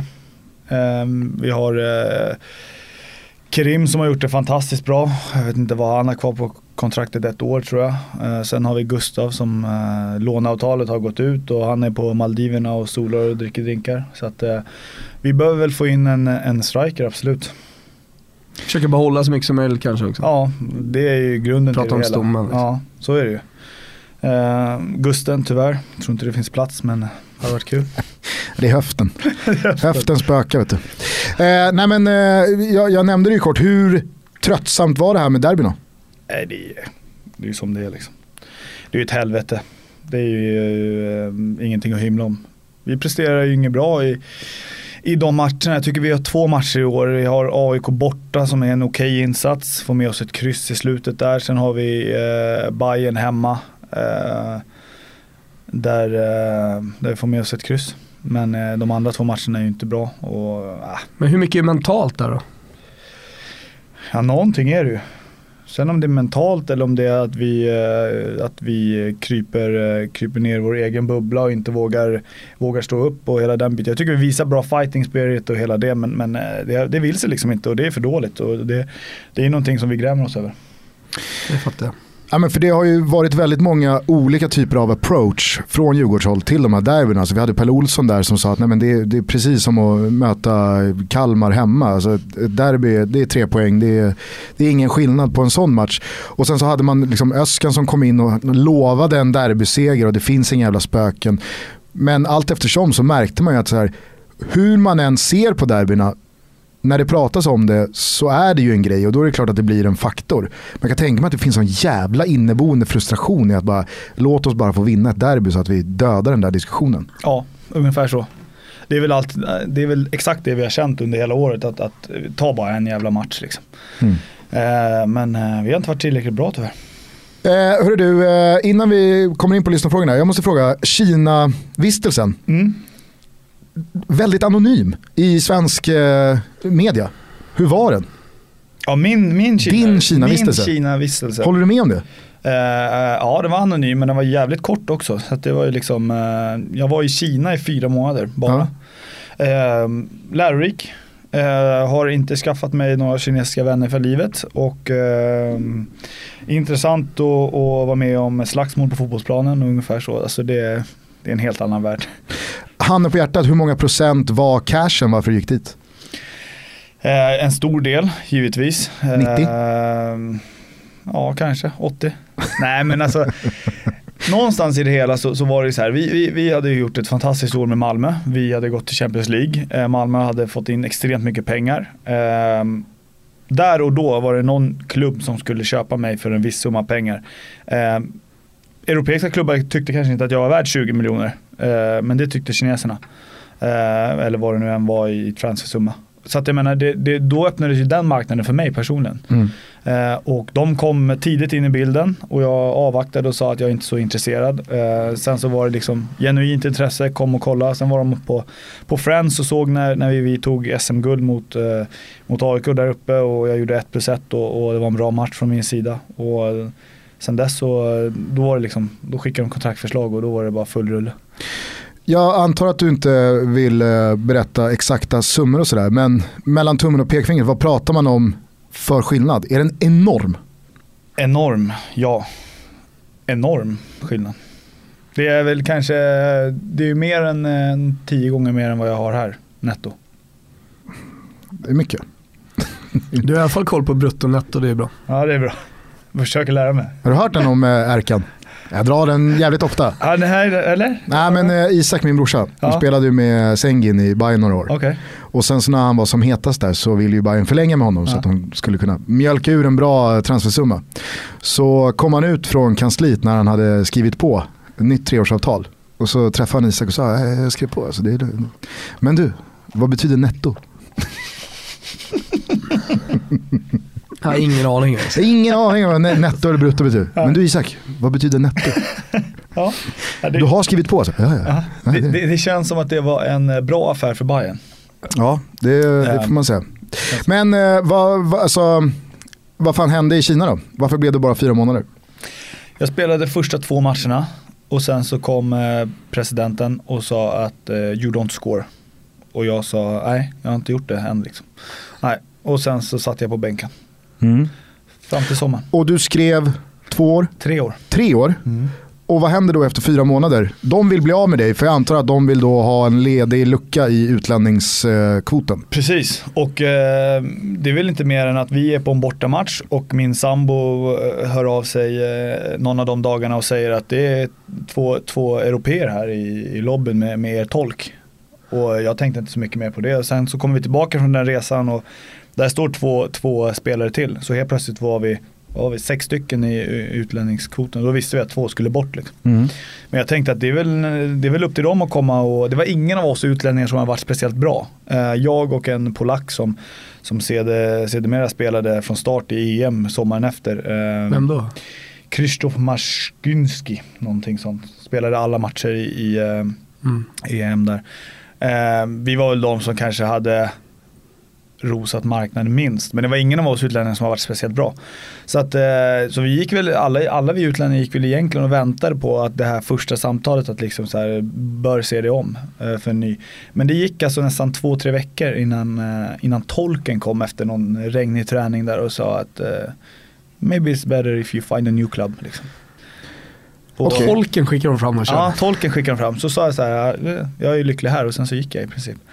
Och sen så började den här lilla processen. Man får ju spela lite svårare ibland också. Men då, då löser de dig från ditt kontrakt eller? De löste mig eh, på ett väldigt bra sätt. Eh, sett till att de fick en viss peng i, i transfer från min nästa klubb och, och det fick de ju från Bröndby då. Ja. Så att det blev ju eh, win-win på många sätt. Ja precis, de, de fick som de ville och det blev inte, alltså för deras egna pengar så blev det inte så dyrt utan det fick de in lite från Brandby och de pengarna hamnade i din ficka i slutändan. Precis, det blev ju en bra, en bra eh, mix där. Samtidigt så köpte de en för, jag vet inte exakt hur Men de köpte ju inte ut hela kontraktet, man möts halvvägs någonstans eller? Någonstans där, ja. Ja. Och, och sen, så, men sen så samtidigt får ju de lite transferpengar också. Så att det blev ju, men de, det är klart som fan att de torskade pengar på den här svenskan, det kan jag säga. Ja, Jo, jo. då måste ju, eftersom du inte trivdes till 100% då, Mm. efter, efter fyra månader så måste det ha blivit en jävligt bra lösning för dig. Där fick, Ja, jag, jag blev... Jag blev och så fick du Bröndby och lön i Bröndby. Ja, liksom. precis. Nej, det blev ju jättebra. Jag kommer ihåg att första, när de kom första gången så var det så här, du vet, nej, men då sa vi så här, men nu krigar vi på liksom. Jag och Samon sa det, vi gör det bästa av det här liksom. Så Mm. vi krigade på, det var inget mer med det. Men sen kommer jag ihåg att första gången som som det började liksom lösa sig och, och presidenten kom och sa att liksom så här, alltså vi gör att det är fritt för dig att åka hem i väntan på ny klubb. Eh, och så får vi liksom så här, du får 30 dagar på dig, löser sig inte får du komma tillbaka. Och när jag fick höra den meningen så började jag så här, jäklar vad jag började längta hem då. Då, Ja. då var det så här, nu är jag nära. Ja, men då blev det konkret. Då blev det konkret. Så att, eh, nej så att det var, men eh, ja sen fick vi ju, sen flög hon hem hos eh, presidenten där i, i Var det en hon? ja en hon i business class och, och hon, var, hon ställde upp på, på alla plan så hon ska ha ett stort tack för det faktiskt. Så att eh, bara... Mäktigaste numret i din telefonbok, kanske är det hon. Ja, som heter Lady Boss på min mobil. Lady Du Boss. ser, vi hittade det till slut. Lady Boss, det är fan det Ja. mäktigaste numret. Vi ska fan ringa Lady Boss. Lady Boss, ja. Nej, men, eh, en snabb överslagsräkning då i huvudet är typ så här. För fyra månader gjorde du ett och ett halvt år. Eh, ja, 1, ja, en, en, ett, ett år och ja, 14 sägs, ja, 16 månader då, kanske. Mm. Snyggt, snyggt. Jag har räknat lite på det där så jag har hyfsat koll. Ja, det, det förstår jag. Eh, nej, men, eh, en annan, eh, en annan eh, incident kanske inte, ett annat kapitel som jag bara är lite nyfiken på är ju eh, det som inte blev Ryssland. Mm. Vad hände där? Ja. Det var efter mitt första år i Malmö där, vi, eh, där jag fick ett samtal från min, eh, från min agent. Där eh, det var Vem är agenten? Per Jonsson. Ja, just det. Eh, som vi får, eh, där han sa att eh, det är en rysk klubb som vill ha dig. Eh, och de vill ha dig eh, nu. Och det här är alltså efter 13 va? Det här är efter 13, det var Ja. precis. Eh, under, Åge hade precis tillträtt där så det var väl i, i början på februari. Jag tror kuppen precis hade börjat där. Eh, så det kanske var slutet på februari till och med. Eh, och jag var lite sådär när det kom till Ryssland men sen så liksom här är din lönespel liksom och, och sen så blev det liksom så här. ja, Tjena! fan kan ju ta ett år kanske. Men, eh, och eh, jag tror att, eh, eller vi, vi blev överens. Alltså Malmö accepterade den transfern. Eh, vi, jag och min sambo reser upp till Stockholm, kommer upp till Stockholm, eh, berättar för, för familjerna och hela den biten. Innan du fortsätter får man fråga, är det att likställa med Kina-pengen? Nej, det var sämre än i Kina. Sämre än Kina? Ja, eh, som, vilket hade, var lite konstigt så här i efterhand kanske. Men ehm, eh, och sen när jag var här uppe och, och satt ner och diskuterade med familjen och, och vänner så, så bara började det smyga på sig liksom så här. Ska jag verkligen? Jag, jag är extremt flygrädd och det kan jag ju inte motivera med tanke på att jag flög till, eller flyttade till Kina året efter. Men, men eh, Kazan, Stefan Liv, hela den biten. Det var samma flygbolag som sponsrade den här klubben och hela den biten. Så det började smyga sig på saker och ting och, och sen till slut så sa jag, "Nej, men jag, jag, vi hoppar det här. Eh, och det blev ju en jävla cirkus där. Det var ju helt taget på magkänsla. Ja, för först blev det liksom så här, ja, ja det är klart. Eh, Men sen blev det liksom, sen började det smyga på sig. Sen så var det så här, jag ville verkligen inte. Det var liksom så här, det var, och, och då var jag här uppe i Stockholm, jag pratade med min agent, vi pratade liksom så flera timmar om dagen liksom, och han sa ju det att vi, liksom så här, att det är en normal känsla, det är vi, vi liksom så, men jag sa det, jag vägrar liksom. Så att vi vände ju på skutan, så han fick ju flyga ner till Tyskland där de satt. Men det var inte på Arlanda du vände? Nej, det var dagen innan vi skulle flyga. Ja. Så han flög ner till Tyskland då och fick förklara sig för delegationen där. Eh, Medan jag flög ner till Malmö och dagen efter så kom en delegation från Ryssland till Malmö där jag och Daniel får sitta och, och förklara oss. Eh, och, eh, Du bara, is the stomach feeling? no good. Nej, så det var, så det var lite så här, äh, efter det så kände, det kändes ju bra efter det med rakryggen, men de var ju väldigt besvikna så. Eh, och, eh, så att de satt ju där fem, fem stycken med president och, och hela den biten som satt och... Så Men det satt var och- liksom inte så att de bara tog upp en väska pengar och bara, men vad fan kom igen, okej, kom- här har du en halv miljon dollar. Liksom. Fråga Daniel Andersson, för jag tror att han blev erbjuden en och annan krona för, Ja. för att övertala mig. Mm. Eh, Per Jonsson satt ju där så jävla lack. ja, men Mange för Ja, därför- helvete. ja, därför vi inte pratar på hela 2014 sen. Eh, Ja, men där kan vi verkligen snacka T-korsning. Ja, nej det var... jag och det här var alltså innan då 14 med guldet och Champions League. Och, Ja, så det blev ju, blev ju bra till slut. Men nej, det är klart att någonstans så, så, så skämdes man ju lite att man hade liksom tagit det så långt. Liksom. Men man hade ju inte fått, alltså i vissa, vissa stunder och vissa, liksom så här, du får inte tid att reflektera kring saker och ting. Det blir liksom så här, det går snabbt liksom.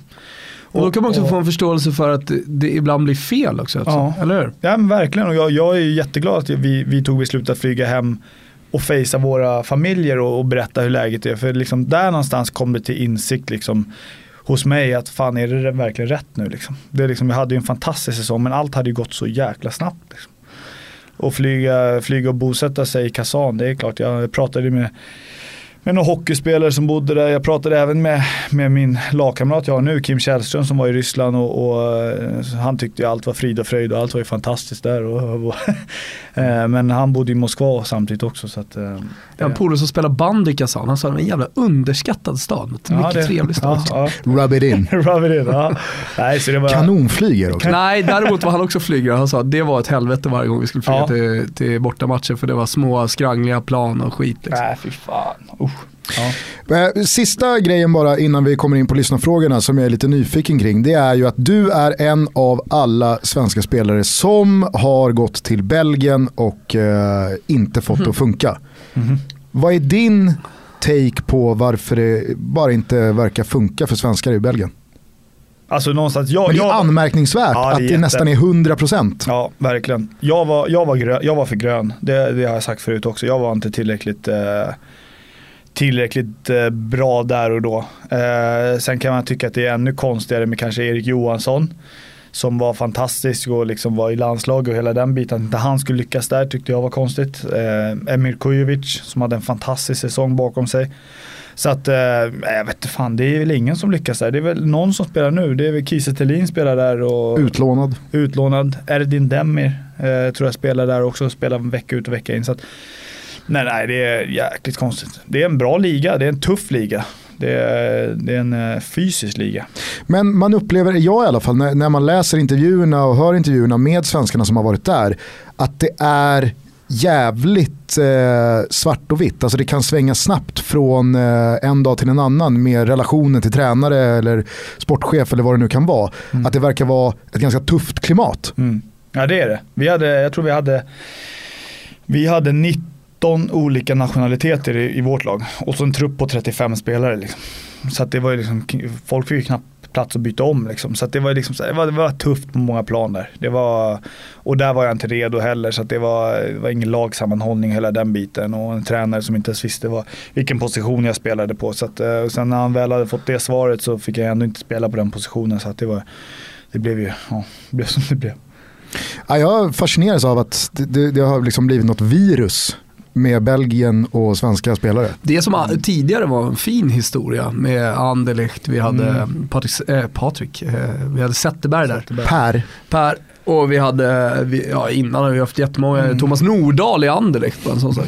Men var Ingesson var väl där också va? Ja, Kenneth Andersson, Mechelen. Ja, eh, men- Chippen. Chippen. Chippen var. Chippen, ja, alltså, Belgien är en bra historia. Mm. Någon får komma och bryta för häxningen. Mm. Det blev det i Eh, alla fall. Ska vi ta lite lyssnarfrågor? Ja, Joe Lills, han eh, inleder här då. Vem i Djurgårdstruppen tar mest i bänkpress? Oh, bänkpress eh, kör vi inte sådär jätteofta men eh, jag skulle väl tippa på att eh, jag är i toppen. Jag tror att Jonas tar du bänk? Olsson- Jag har varit uppe på 102,5. Eh, det tror jag inte jag gör med i, idag. Men eh, 102,5. ja. Det, det var ingen så här, nej, det är väl drygt 100. ja men då har man ju ändå Nej, maxat, men, så ja. på en halv. Ja, jag har varit uppe på 100 sen tänkte jag jag ska bara upp och knuffa lite. Men jag tror inte att det är, jag vet inte tusan, Jonas Olsson tror jag tar ganska mycket. Eh, Tommy Vaiho hävdar att han tar mycket, jag har aldrig sett han eh, ta bänk. Upp till bevis. Ja, så det är lite så här, eh, Fan vad Tommy Vaiho har en skarva bänkpress-pers-aura. eller hur? Ja. Marcus Hansson är någon jag skulle tippa på att ta mest, det är ett fysiskt fenomen. Så att, ja. Eh, vi har faktiskt eh, en eh, fråga från vår eh, kära eh, kompis Pontus Jansson. Han eh, undrar eh, hur du mådde efter hans bröllop. Ja, hur mådde han? Det är frågan. Han körde tre dagar i rad, jag körde en dag. Så att, eh, alltså, du, du, du maxade ändå den dagen sa han. Ja, men vi, vi, vi var bra. Det var ju jag, eh, Zlatan Asinovic, Erik Johansson, eh, Marcus Rosenberg som var där. Det var vi, eh, vi gamla, gamla spelare ihop. Och eh, gammelgubben Mackan slängde in handduken först och sen så körde, Robin Olsson var där också, förlåt. Och sen körde jag, Erik och Zlatan ganska länge in på småtimmarna. Tillsammans med Pontus ska ju givetvis tilläggas. Men du ledde trupperna. Eh, en del av trupperna ja. Okej. Men han var, han var ju nog värst för han körde i tre dagar i rad. Så. Du vet ju Expressen sätter eh, getingar på spelare inför ett VM så här, i en guide. Mm. Eh, hur många getingar hade du satt på dig själv i baren? I och, eh, ja, oh, ja, en- femma. Det var en bra kväll. Fem getingar i baren. Ja, vad är det? Mästerlig? Ja, Ja, exakt. ja. Det är inte Glenn Hysén-klass. Landslagsklass, nej. Precis, landslags- Det är inte Glenn Hysén-klass. Det Eh, är, det är ändå, det är ändå usel beskrivning av ett betyg. Alltså så här, i generella termer beskriva ett betyg, landslagsklass. Är det inte det? Jo, faktiskt. Alltså vadå landslagsklass? Vad fan betyder Nej, det? det- Allra minst i hockey. Alla har en landskamp. OS-landslagsklass, VM-landslagsklass, Karjala Cup-landslagsklass. cup. Karela Cup-klass. Eh, är du annars eh, någon som eh, behåller kontakten med många lagkompisar? Ja, de jag tycker om och, och bryr mig om, ja. Mm. Men eh, det är svårt det här alltså. Jag och Pontus till exempel, vi har en jättebra relation men vi pratar ju långt ifrån varje dag liksom. Det, det blir ju så. Det, han lever sitt liv där borta och hela den biten. Men, men eh, de man tycker om, de, de har man ju liksom så här. Eh, Vi ska vad det lider ha en utlottning, en tävling för våra lyssnare. Eh, Där, där eh, priset är en resa till Leeds Okej. och kolla på fotboll. Du kan vara med och tävla. Ja, vad kul. Kanske du man kommer får dit. träffa. Ja, får man känna på det också. Magic Hat. Magic Hat, Det är ja. bara att säga till Öskan då i vår. Jag ska till Leeds här nu några Ja, dagar. ja, Ja, okej. ja, vad fan. Det är, Nästa vecka då? Borde, Ja, då, då är jag hemma. då är, Bra.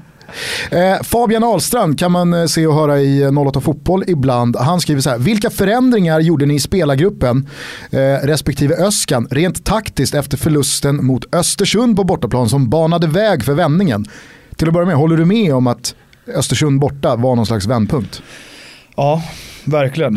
Eh, det, det är ju kanske, jag vet inte om vi har riktigt gått ut med, med det, så det var, han verkar ha inside info. Nej, men eh, vi, vi hade faktiskt ganska, Östersund borta var långt ifrån bra. Och där någonstans så satte, ju, satte vi oss ner allihopa och, och liksom vände ut och in på ganska mycket och fick mycket sagt och, och därifrån så liksom tog vi vårt nästa ste- steg. Och då hade vi Östersund, det var ju där serien vände och så kom de till oss och, och det är klart att de hade spelat ut i Europa och hela den biten men det är ju bara liksom så här, det gjorde vi med Malmö också så det är ingen bortförklaring så. Vi slog dem med 3-0 och var, kunde bli mer liksom. Så att, eh, Och vad var det som skalades bort från den ena till den andra matchen då? Nej men vi luftade mycket saker. Alltså vi, vi, eh, vi gick igenom liksom vårt sätt att, att, att spela och hela den biten och, och eh, även liksom lyfte, lyfte frågor som hade utanför fotbollen att göra. Så att vi tog liksom ett, ett steg där någonstans och, och sen dess så, så kom ju vår lilla vändning och vi var extremt bra efter det. Var det några taktiska dispositioner också? Som ändrades? Nej, inte så mycket så. Det var mer att vi liksom rensade ur lite och, och alla fick säga sitt och hela den biten. Så det var, det var, en, bra, var en bra vecka eh, efter det i alla Det fall. var en klassisk så här, luftrensare. Ja, en luftrensare. Det var lite skrik och Ja. någon det rök någon sko. Och, Ja, men alltså, så så, så besvikelsen som var efter Östersund borta var ju liksom så här, okej, eh, fan håller vi på med? ja men det går inte bara att analysera det här som, var, som vilken match som helst. Liksom. Så att vi gjorde en liten längre utvärdering om den matchen och eh, det bådade ju gott efter det. Så att det, det följer väl ut. Vill du ge oss någonting av vad som sades? Jag har ju varit inne på det redan. Vill, vill du ha något konkret? Ja, exakt. Ja. Nej, alltså konkret, konkret. Alltså, din det egen var ju- del kanske? Det, ja, släpp, släpp loss Mange på offensiv tredjedel så, så kanske. Nej, men det var inget taktiskt så. Det var mer bara lä- rensa saker och ting. Liksom. Ja, men för att det här är ganska aktuellt. Eh, Jag tänker på den numera sparkade italienska förbundskaptenen Giampiero Ventura. Han fick ju utstå väldigt mycket kritik här innan och under och efter playoffet med Sverige. Att han liksom inte hade spelarnas respekt. De eh, talade om för honom hur man skulle spela eller vilka som skulle spela och att det var 100% negativt. Men jag känner ju lite här i det du säger att det finns någonting väldigt positivt också. Att vara transparent, att man är väldigt eh, öppna gentemot varandra, man luftar saker. Öskan kanske tar input från spelarna eh, men att man är lite prestigelös i det där också. Det är väl en balansgång det där. Visst är det så, men där är ju Örskan eh, extremt bra som tränare. Att lyssna väldigt, väldigt mycket på spelare. Eh, och och liksom han, han får ju med sig den respekten. Liksom. Så att, eh, eh, men som han, vad heter han, Bonavent, vad heter han? det? Bara, eh, Vad heter han? Insigne. Nej, Ventura. men, Ventura, Ja. ja. precis. Men att han inte spelar med Insigne, bara där, där så borde han bli av med, med sitt jobb tycker jag. Jo, men sen så finns det ju vissa då som menar att så här, men vad fan, en ledare är ju ledare, han bestämmer. Det ska inte vara någon annan som säger åt honom. Nej, men du kan ju samtidigt inte säga så här, det är ju helt omöjligt att inte slänga in en sån gubbe i ett, eh, i, i ett lag liksom. Inte ens som inhoppare. Det är mycket märkligt. Robin Bergman, han undrar vem som är den bästa materialen du har haft i karriären. Låter som att det är från en gammal materialare den frågan. eh, gam, ja, eh, Han vill veta en gång för alla. en gång för alla. Är den bästa? Eh, vi hade en i Malmö som hette Kenneth Folkesson, han var jävligt bra. Eh, en god gubbe tills jag skick, råkade skicka han på sjukan när vi spelade hockey som avslutning. Eh, råkade få in en liten Dampmange var framme ja, det var lite, lite, liten hård tackling där men, men eh, han var Tackla jäv- sönder material och jävla Ja. otacksamt. Ja, alltså. det, var, det blev lite fel där. Men, men eh, eh, ja, nej, men han, han var jävligt god faktiskt. Uh, Inge är också jävligt god som vi är nu. Han, eh, han har varit med ett, ett, ett tag. Claret Balaklava, han skriver så här, ganska kul. Bara kort och koncist. Bästa Falkrullen. Ja, kul! Falk kan vi prata om hur mycket som helst. Du är stort fan av Johan Ja, Falk-filmerna eller? Bra grejer. Ja. Ehm, ehm, Kodnamn Lisa skulle jag säga. Jävligt bra. Mm. Sjukt bra. Favoritkaraktär? Tok-Conny. Alltså, Conny det är liksom alltså. så här, han är grym alltså. Det är, det är så jävla bra. Ja, det är grymt. Man älskar ju den tidiga Seth Rydell. Ja, så jävla bra. Mycket bättre i tidigare filmerna än, än de, de senaste. Vad tycker du om Johan Falk-filmerna? Uselt. Tråkigt. Nej, jag tycker inte att det är uselt. Eh, Det är bara det att alltså, just Johan Falk har jag vissa problem med. Du lär dig älska honom. Ju mer filmer du tittar desto bättre. Ja, Okej, jag får kolla mer. Konam Lisa är pangrullas. Är du ironisk nu Gusten? Nej, Nej. alltså Nej, fan. han, han Frank, pratar ofta om det. om sju, åtta år, då är jag ute. Då tar jag dig och din familj. Ja, bra. Snyggt. Stick Frank!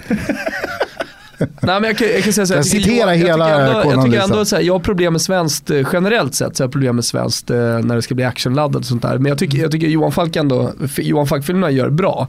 Jag, jag kollar på Modus nu, nya, ver- eh, nya säsongen av Modus. Alltså det är ju sämsta man har sett. I, i, och det, så tänker jag ofta när jag kollar på sådana här svenska filmer. Med liksom Sigge Eklund i någon jävligt märklig programledarroll. Programledarroll, ja. Och alltså hela manuset är ju så sjukt. Att så här, presidentens närmaste man, det är ett psykfall. Ja. Ligger på alla plan. Nu inte- plötsligt så står någon nere, FBI, CIA, presidenten är kidnappad. Ja men då står svenska polisen själv med det här psykfallet ner i någon jävla källare. Alltså, det är så jävla mycket som är dåligt med svensk eh, film. Alltså. Ja, jäklar. Sen finns det mycket som är bra också men det, det är ju verkligen svart eller vitt. Det finns inga nyanser i, i Livvakten, gäller har du, sett, har du sett den? Ja, jag, jag kommer inte på den. Är det bra eller? Ja, oj, oj. Men det, det, den, den ska vi säga, den är ju äldre. Ja, den är ju... Bäst, det, det, oh. Bästa som har gjort svensk film någonsin det är trots allt Sökarna. Alltså, jag tänkte stanna dig, för att det, det är så givet att du är liksom sökarna, allt har gått ut för sen gått- sökarna. Eh, Fredrik Östman, han undrar vad du tycker höjer respektive sänker spelarna eh, från supporternas håll under match. Ehm, Vad går du igång på liksom riktigt mycket? nej, men alltså. Det... ehm, Är du en tifo-snubbe? Eh, ja, men då är det ju, då är det ju massa... Ja, ja, jag tycker om tifo, men, men eh, ja, vad fan går jag igång på? Jag går igång lite på det här när, när du hetsar igång det mitt under matchen. Det tycker jag är bla- bland det liksom så. Bara, decibellen höjs. Ja men precis, det blir liksom så här, det, det kan vara en, du sätter en bröstvärmare på någon och sen så vänder du till publiken och så får du med det och så, så gör du någon gest och sen så liksom. Alltså när det är upp mot 20 000 på Tele2 när Djurgården spelar hemma och det blir riktigt bra tryck i växelramsan kämpa Djurgården. Då är, då, alltså, den måste ju vara en ramsa som påverkar spelarna Ja, ut på den plan. är, den, den är jättefin. Det, men det, alltså allting när det liksom så drar igång lite så, liksom, det, då, det är bra. Det, då, blir man, eh, då blir man varm. Och vad kan sänka spelare? Nej men där, där generellt sett så är det väl liksom så här du vet, vi spelare som är på planen, vi måste ju liksom våga göra vårt misstag liksom någon gång. Någon gång gör man misstag under, sett, till, sett till en match liksom. Och eh, det är klart att göra en, en felpass och, och jag menar hela arenan bara vroom. Eh, det är klart att sådana grejer, då kanske man blir lite bang för att göra det nästa, nästa gång men, men eh, sett vi har ju en ganska, ganska skön publik så att det, det, är, det är inte många saker som, som sänker oss med vår egen publik, det kan jag säga. Föredrar du att ha 18 000 hemmasupportrar som håller på Djurgården som är med i ryggen eller föredrar du att ha 18 000 bortasupportrar som buar och skriker åt dig? Alltså vad, vad går du igång på mest? Och det, är, det, är det en tricky question eller? Nej. Nej, det finns, alltså, jag skulle absolut kunna tänka mig att du är som allra bäst när 18 000 bortasupportrar buar åt dig. Zlatan Ibrahimovic gjorde ett mål, eller om han gjorde till och med två mål för Juventus eh, under en tidig säsong eh, när han kom till Italien. Eh, och sen i halvtid, när, när visslan blå, då, då han har gjort lite gester mot publiken och sånt där och det är redan ett hatmöte. Då väntar han tills alla gått ut, står kvar på mittplan, sen går han helt själv och hela arenan står upp och sjunger ramsan den här Säg något singar och liksom. Eh, och han njut, man ser att han bara njuter av det. Ja. Och sen i andra halvlek så är han ju ja, såklart helt magisk. Nej. Det, det är nog det Gugge Ja, alltså ja, det ena behöver ju inte nej. utesluta det andra. Det Nej, kan ju komma som god tvåa där bakom, men det finns ju vissa spelare som Ja. går igång på... Nej, 18 Eller 000 sex. Djurgårdare. Alla dagar i veckan. Eh, Jonte, han undrar vem du tycker har fulast frisyr i Allsvenskan. Kul. Ehm, oj. Avmätt Eh, kul. Avmätt kul. Uh, jag, ska, jag, jag är den som ska uttala mig men eh, eh, kanske fanns en baktanke. det kanske fanns en liten baktanke med den frågan. Uh, jag vet inte fan.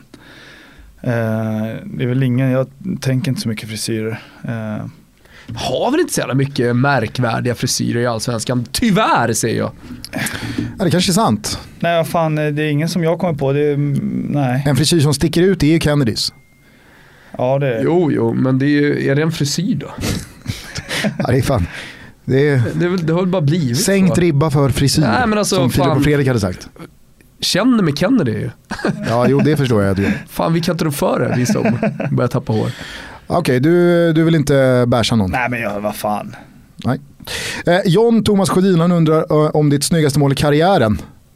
Han sätter en peng på hans sista för Åtvidaberg hemma mot Peking. Ja, det är ju jättefint men, men eh, det, nej, jag har ju faktiskt Alltså den volleyn, men sen tycker jag att en av mina favoriter det är ju Kalmar borta. När jag chippar utanför straffområdet. I vilket lag? Malmö, Malmö. när chippar ribba in från uh, utanför straffområdet. En Nebbo. Ja, en, en light nebbo. Eh, det är ju en av favoriterna. Men uh, Salzburg också. Ja, jag Åtvidmålet kommer trea då. Ingenting från eh, Akropolis? Eh, det kanske du kommer Eller stängde, stängde Dalin ner? Nej men jag tänker så här, du gör, du gör ändå mycket snygga mål.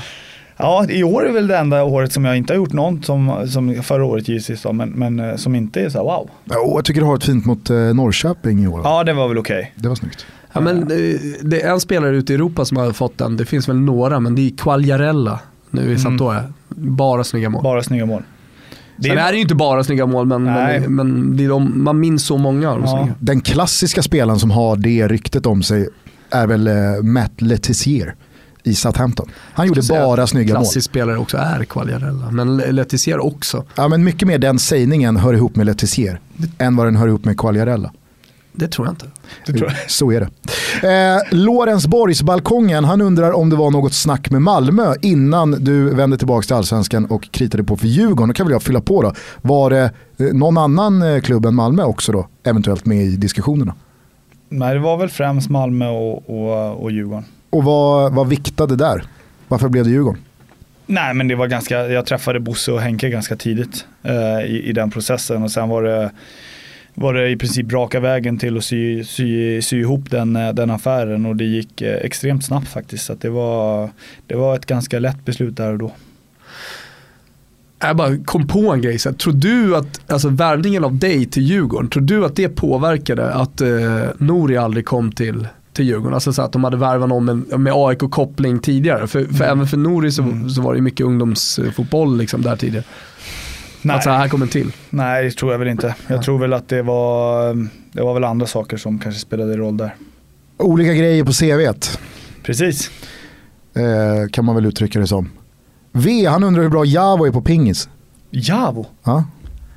Aldrig sett den vid pingisbordet men, men eh, eh, obefintlig skulle jag säga. Alltså det, nej, Talanglös. talanglös, extremt talanglös. Men jag har samtidigt inte sett han spela så att jag vet inte. Han kanske är Han kanske är Riktigt grymt bra. bra, Ja, alltså. ja. Eh, Sami Kurula, han säger så här, om du inte får svara Kim, Isak eller Jonas och en Djurgårdsspelare från dagens trupp ska in i VM-truppen, vem eh, säger du då? Mm, jag skulle nog säga är det sett till bara kvaliteter eller vad man, vad man kanske, vad som hade sakna, saknats i en landslagstrupp? Alltid fri, tolknings, Fri eh, tolkning. fri tolkning i Toto. Jag skulle säga någon som jag tycker har tagit extremt mycket steg i år, som jag tycker har blivit imponerad, det är Jakob Une Larsson. Eh, Men det känns som att mittbackarna känns som att Sverige har, har mest, eh, mest styr på.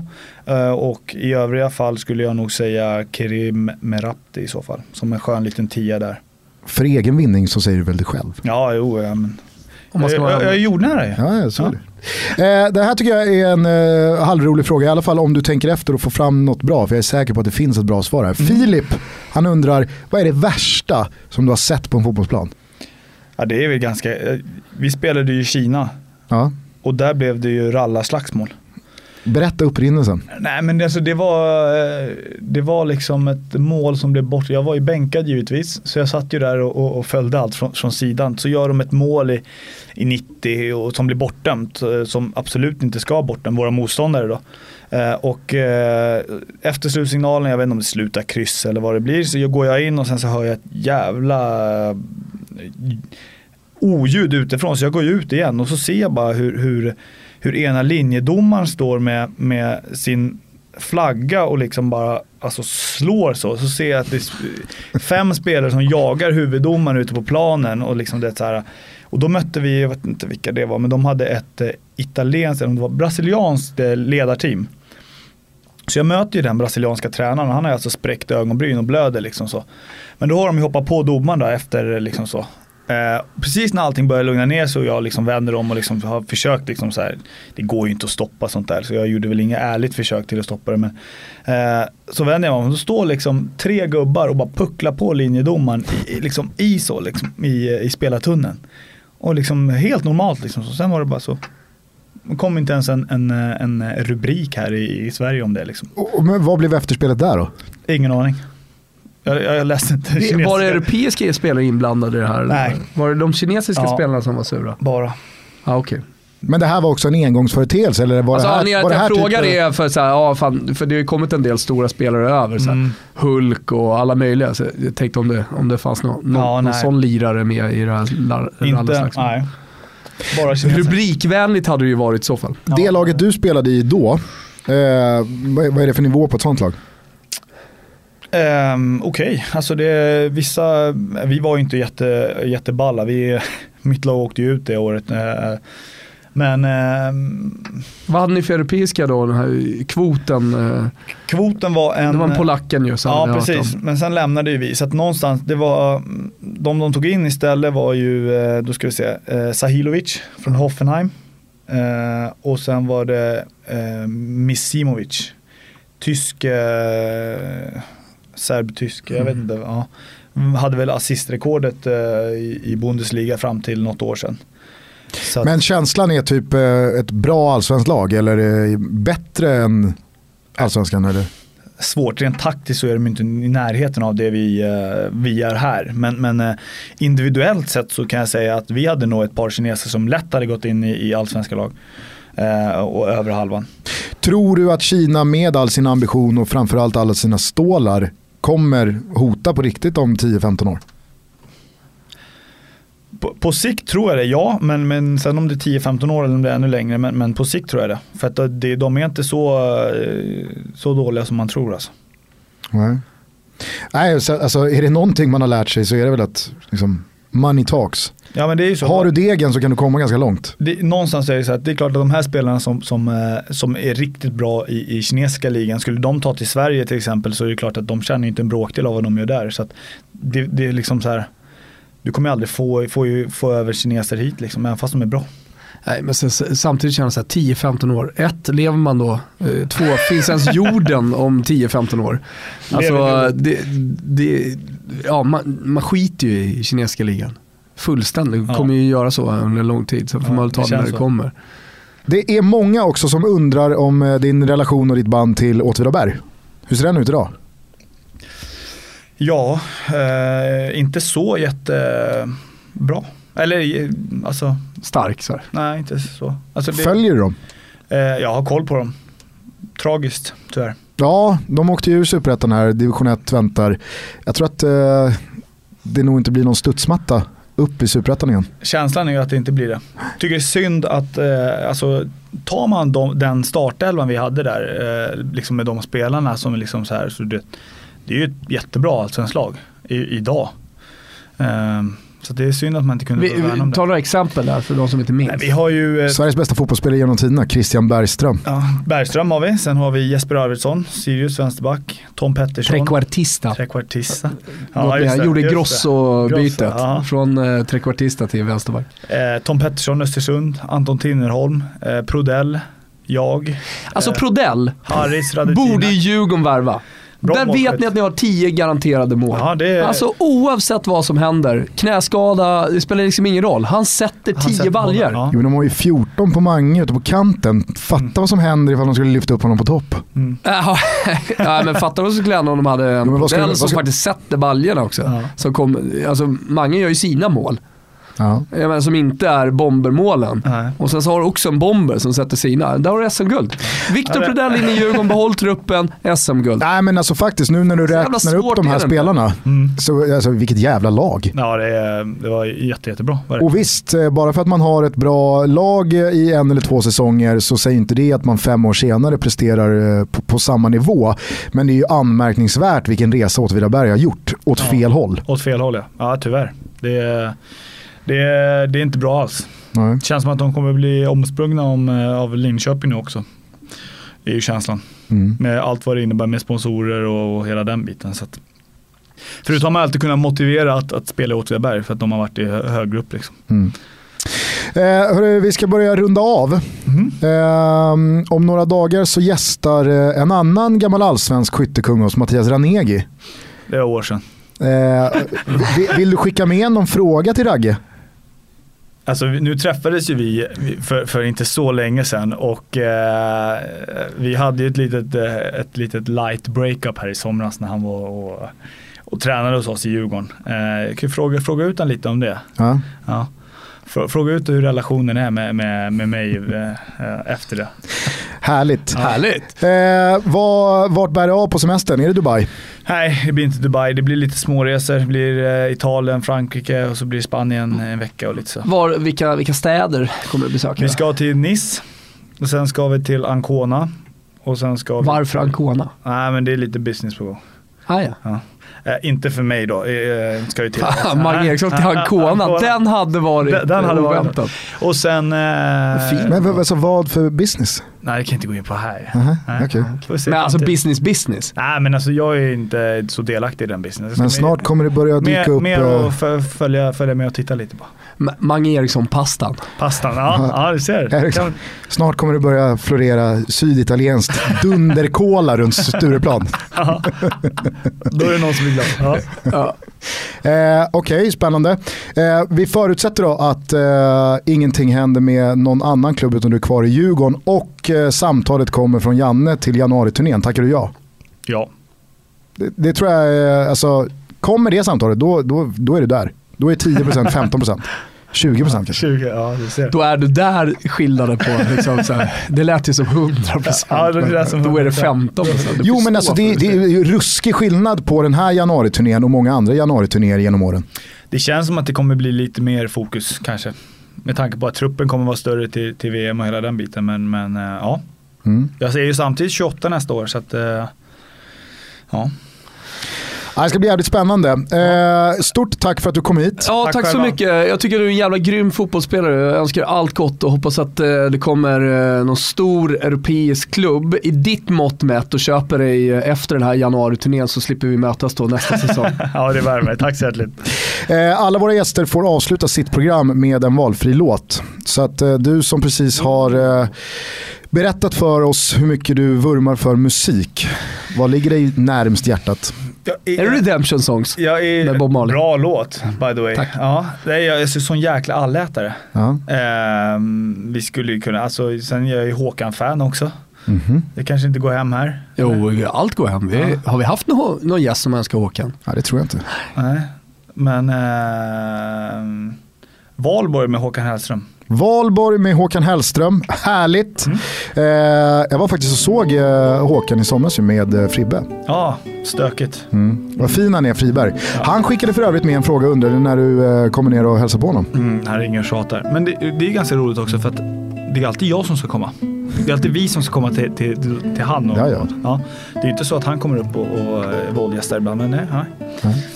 Fin gubbe. Ja, verkligen. Eh, då säger vi tack till Mange Eriksson. Eh, vi lyssnar till Håkan Hellströms Valborg och så säger vi eh, ciao tutti. Ciao tutti. Änglarna har åkt på pisk Gårdarna är grönsvarta Och i azalea kan man inte undgå att bli kär där går en som svär att allt du gör är gott. Mm, Ja, jag är din om du vill ha en idiot Lägg din hand i min. Mm, Lägg din hand i min.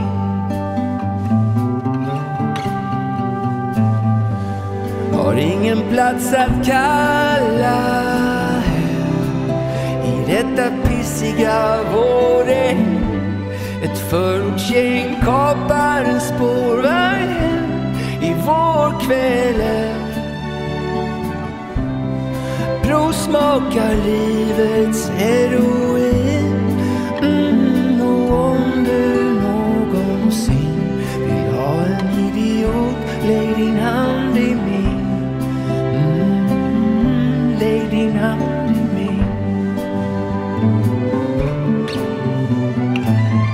Min Du kanske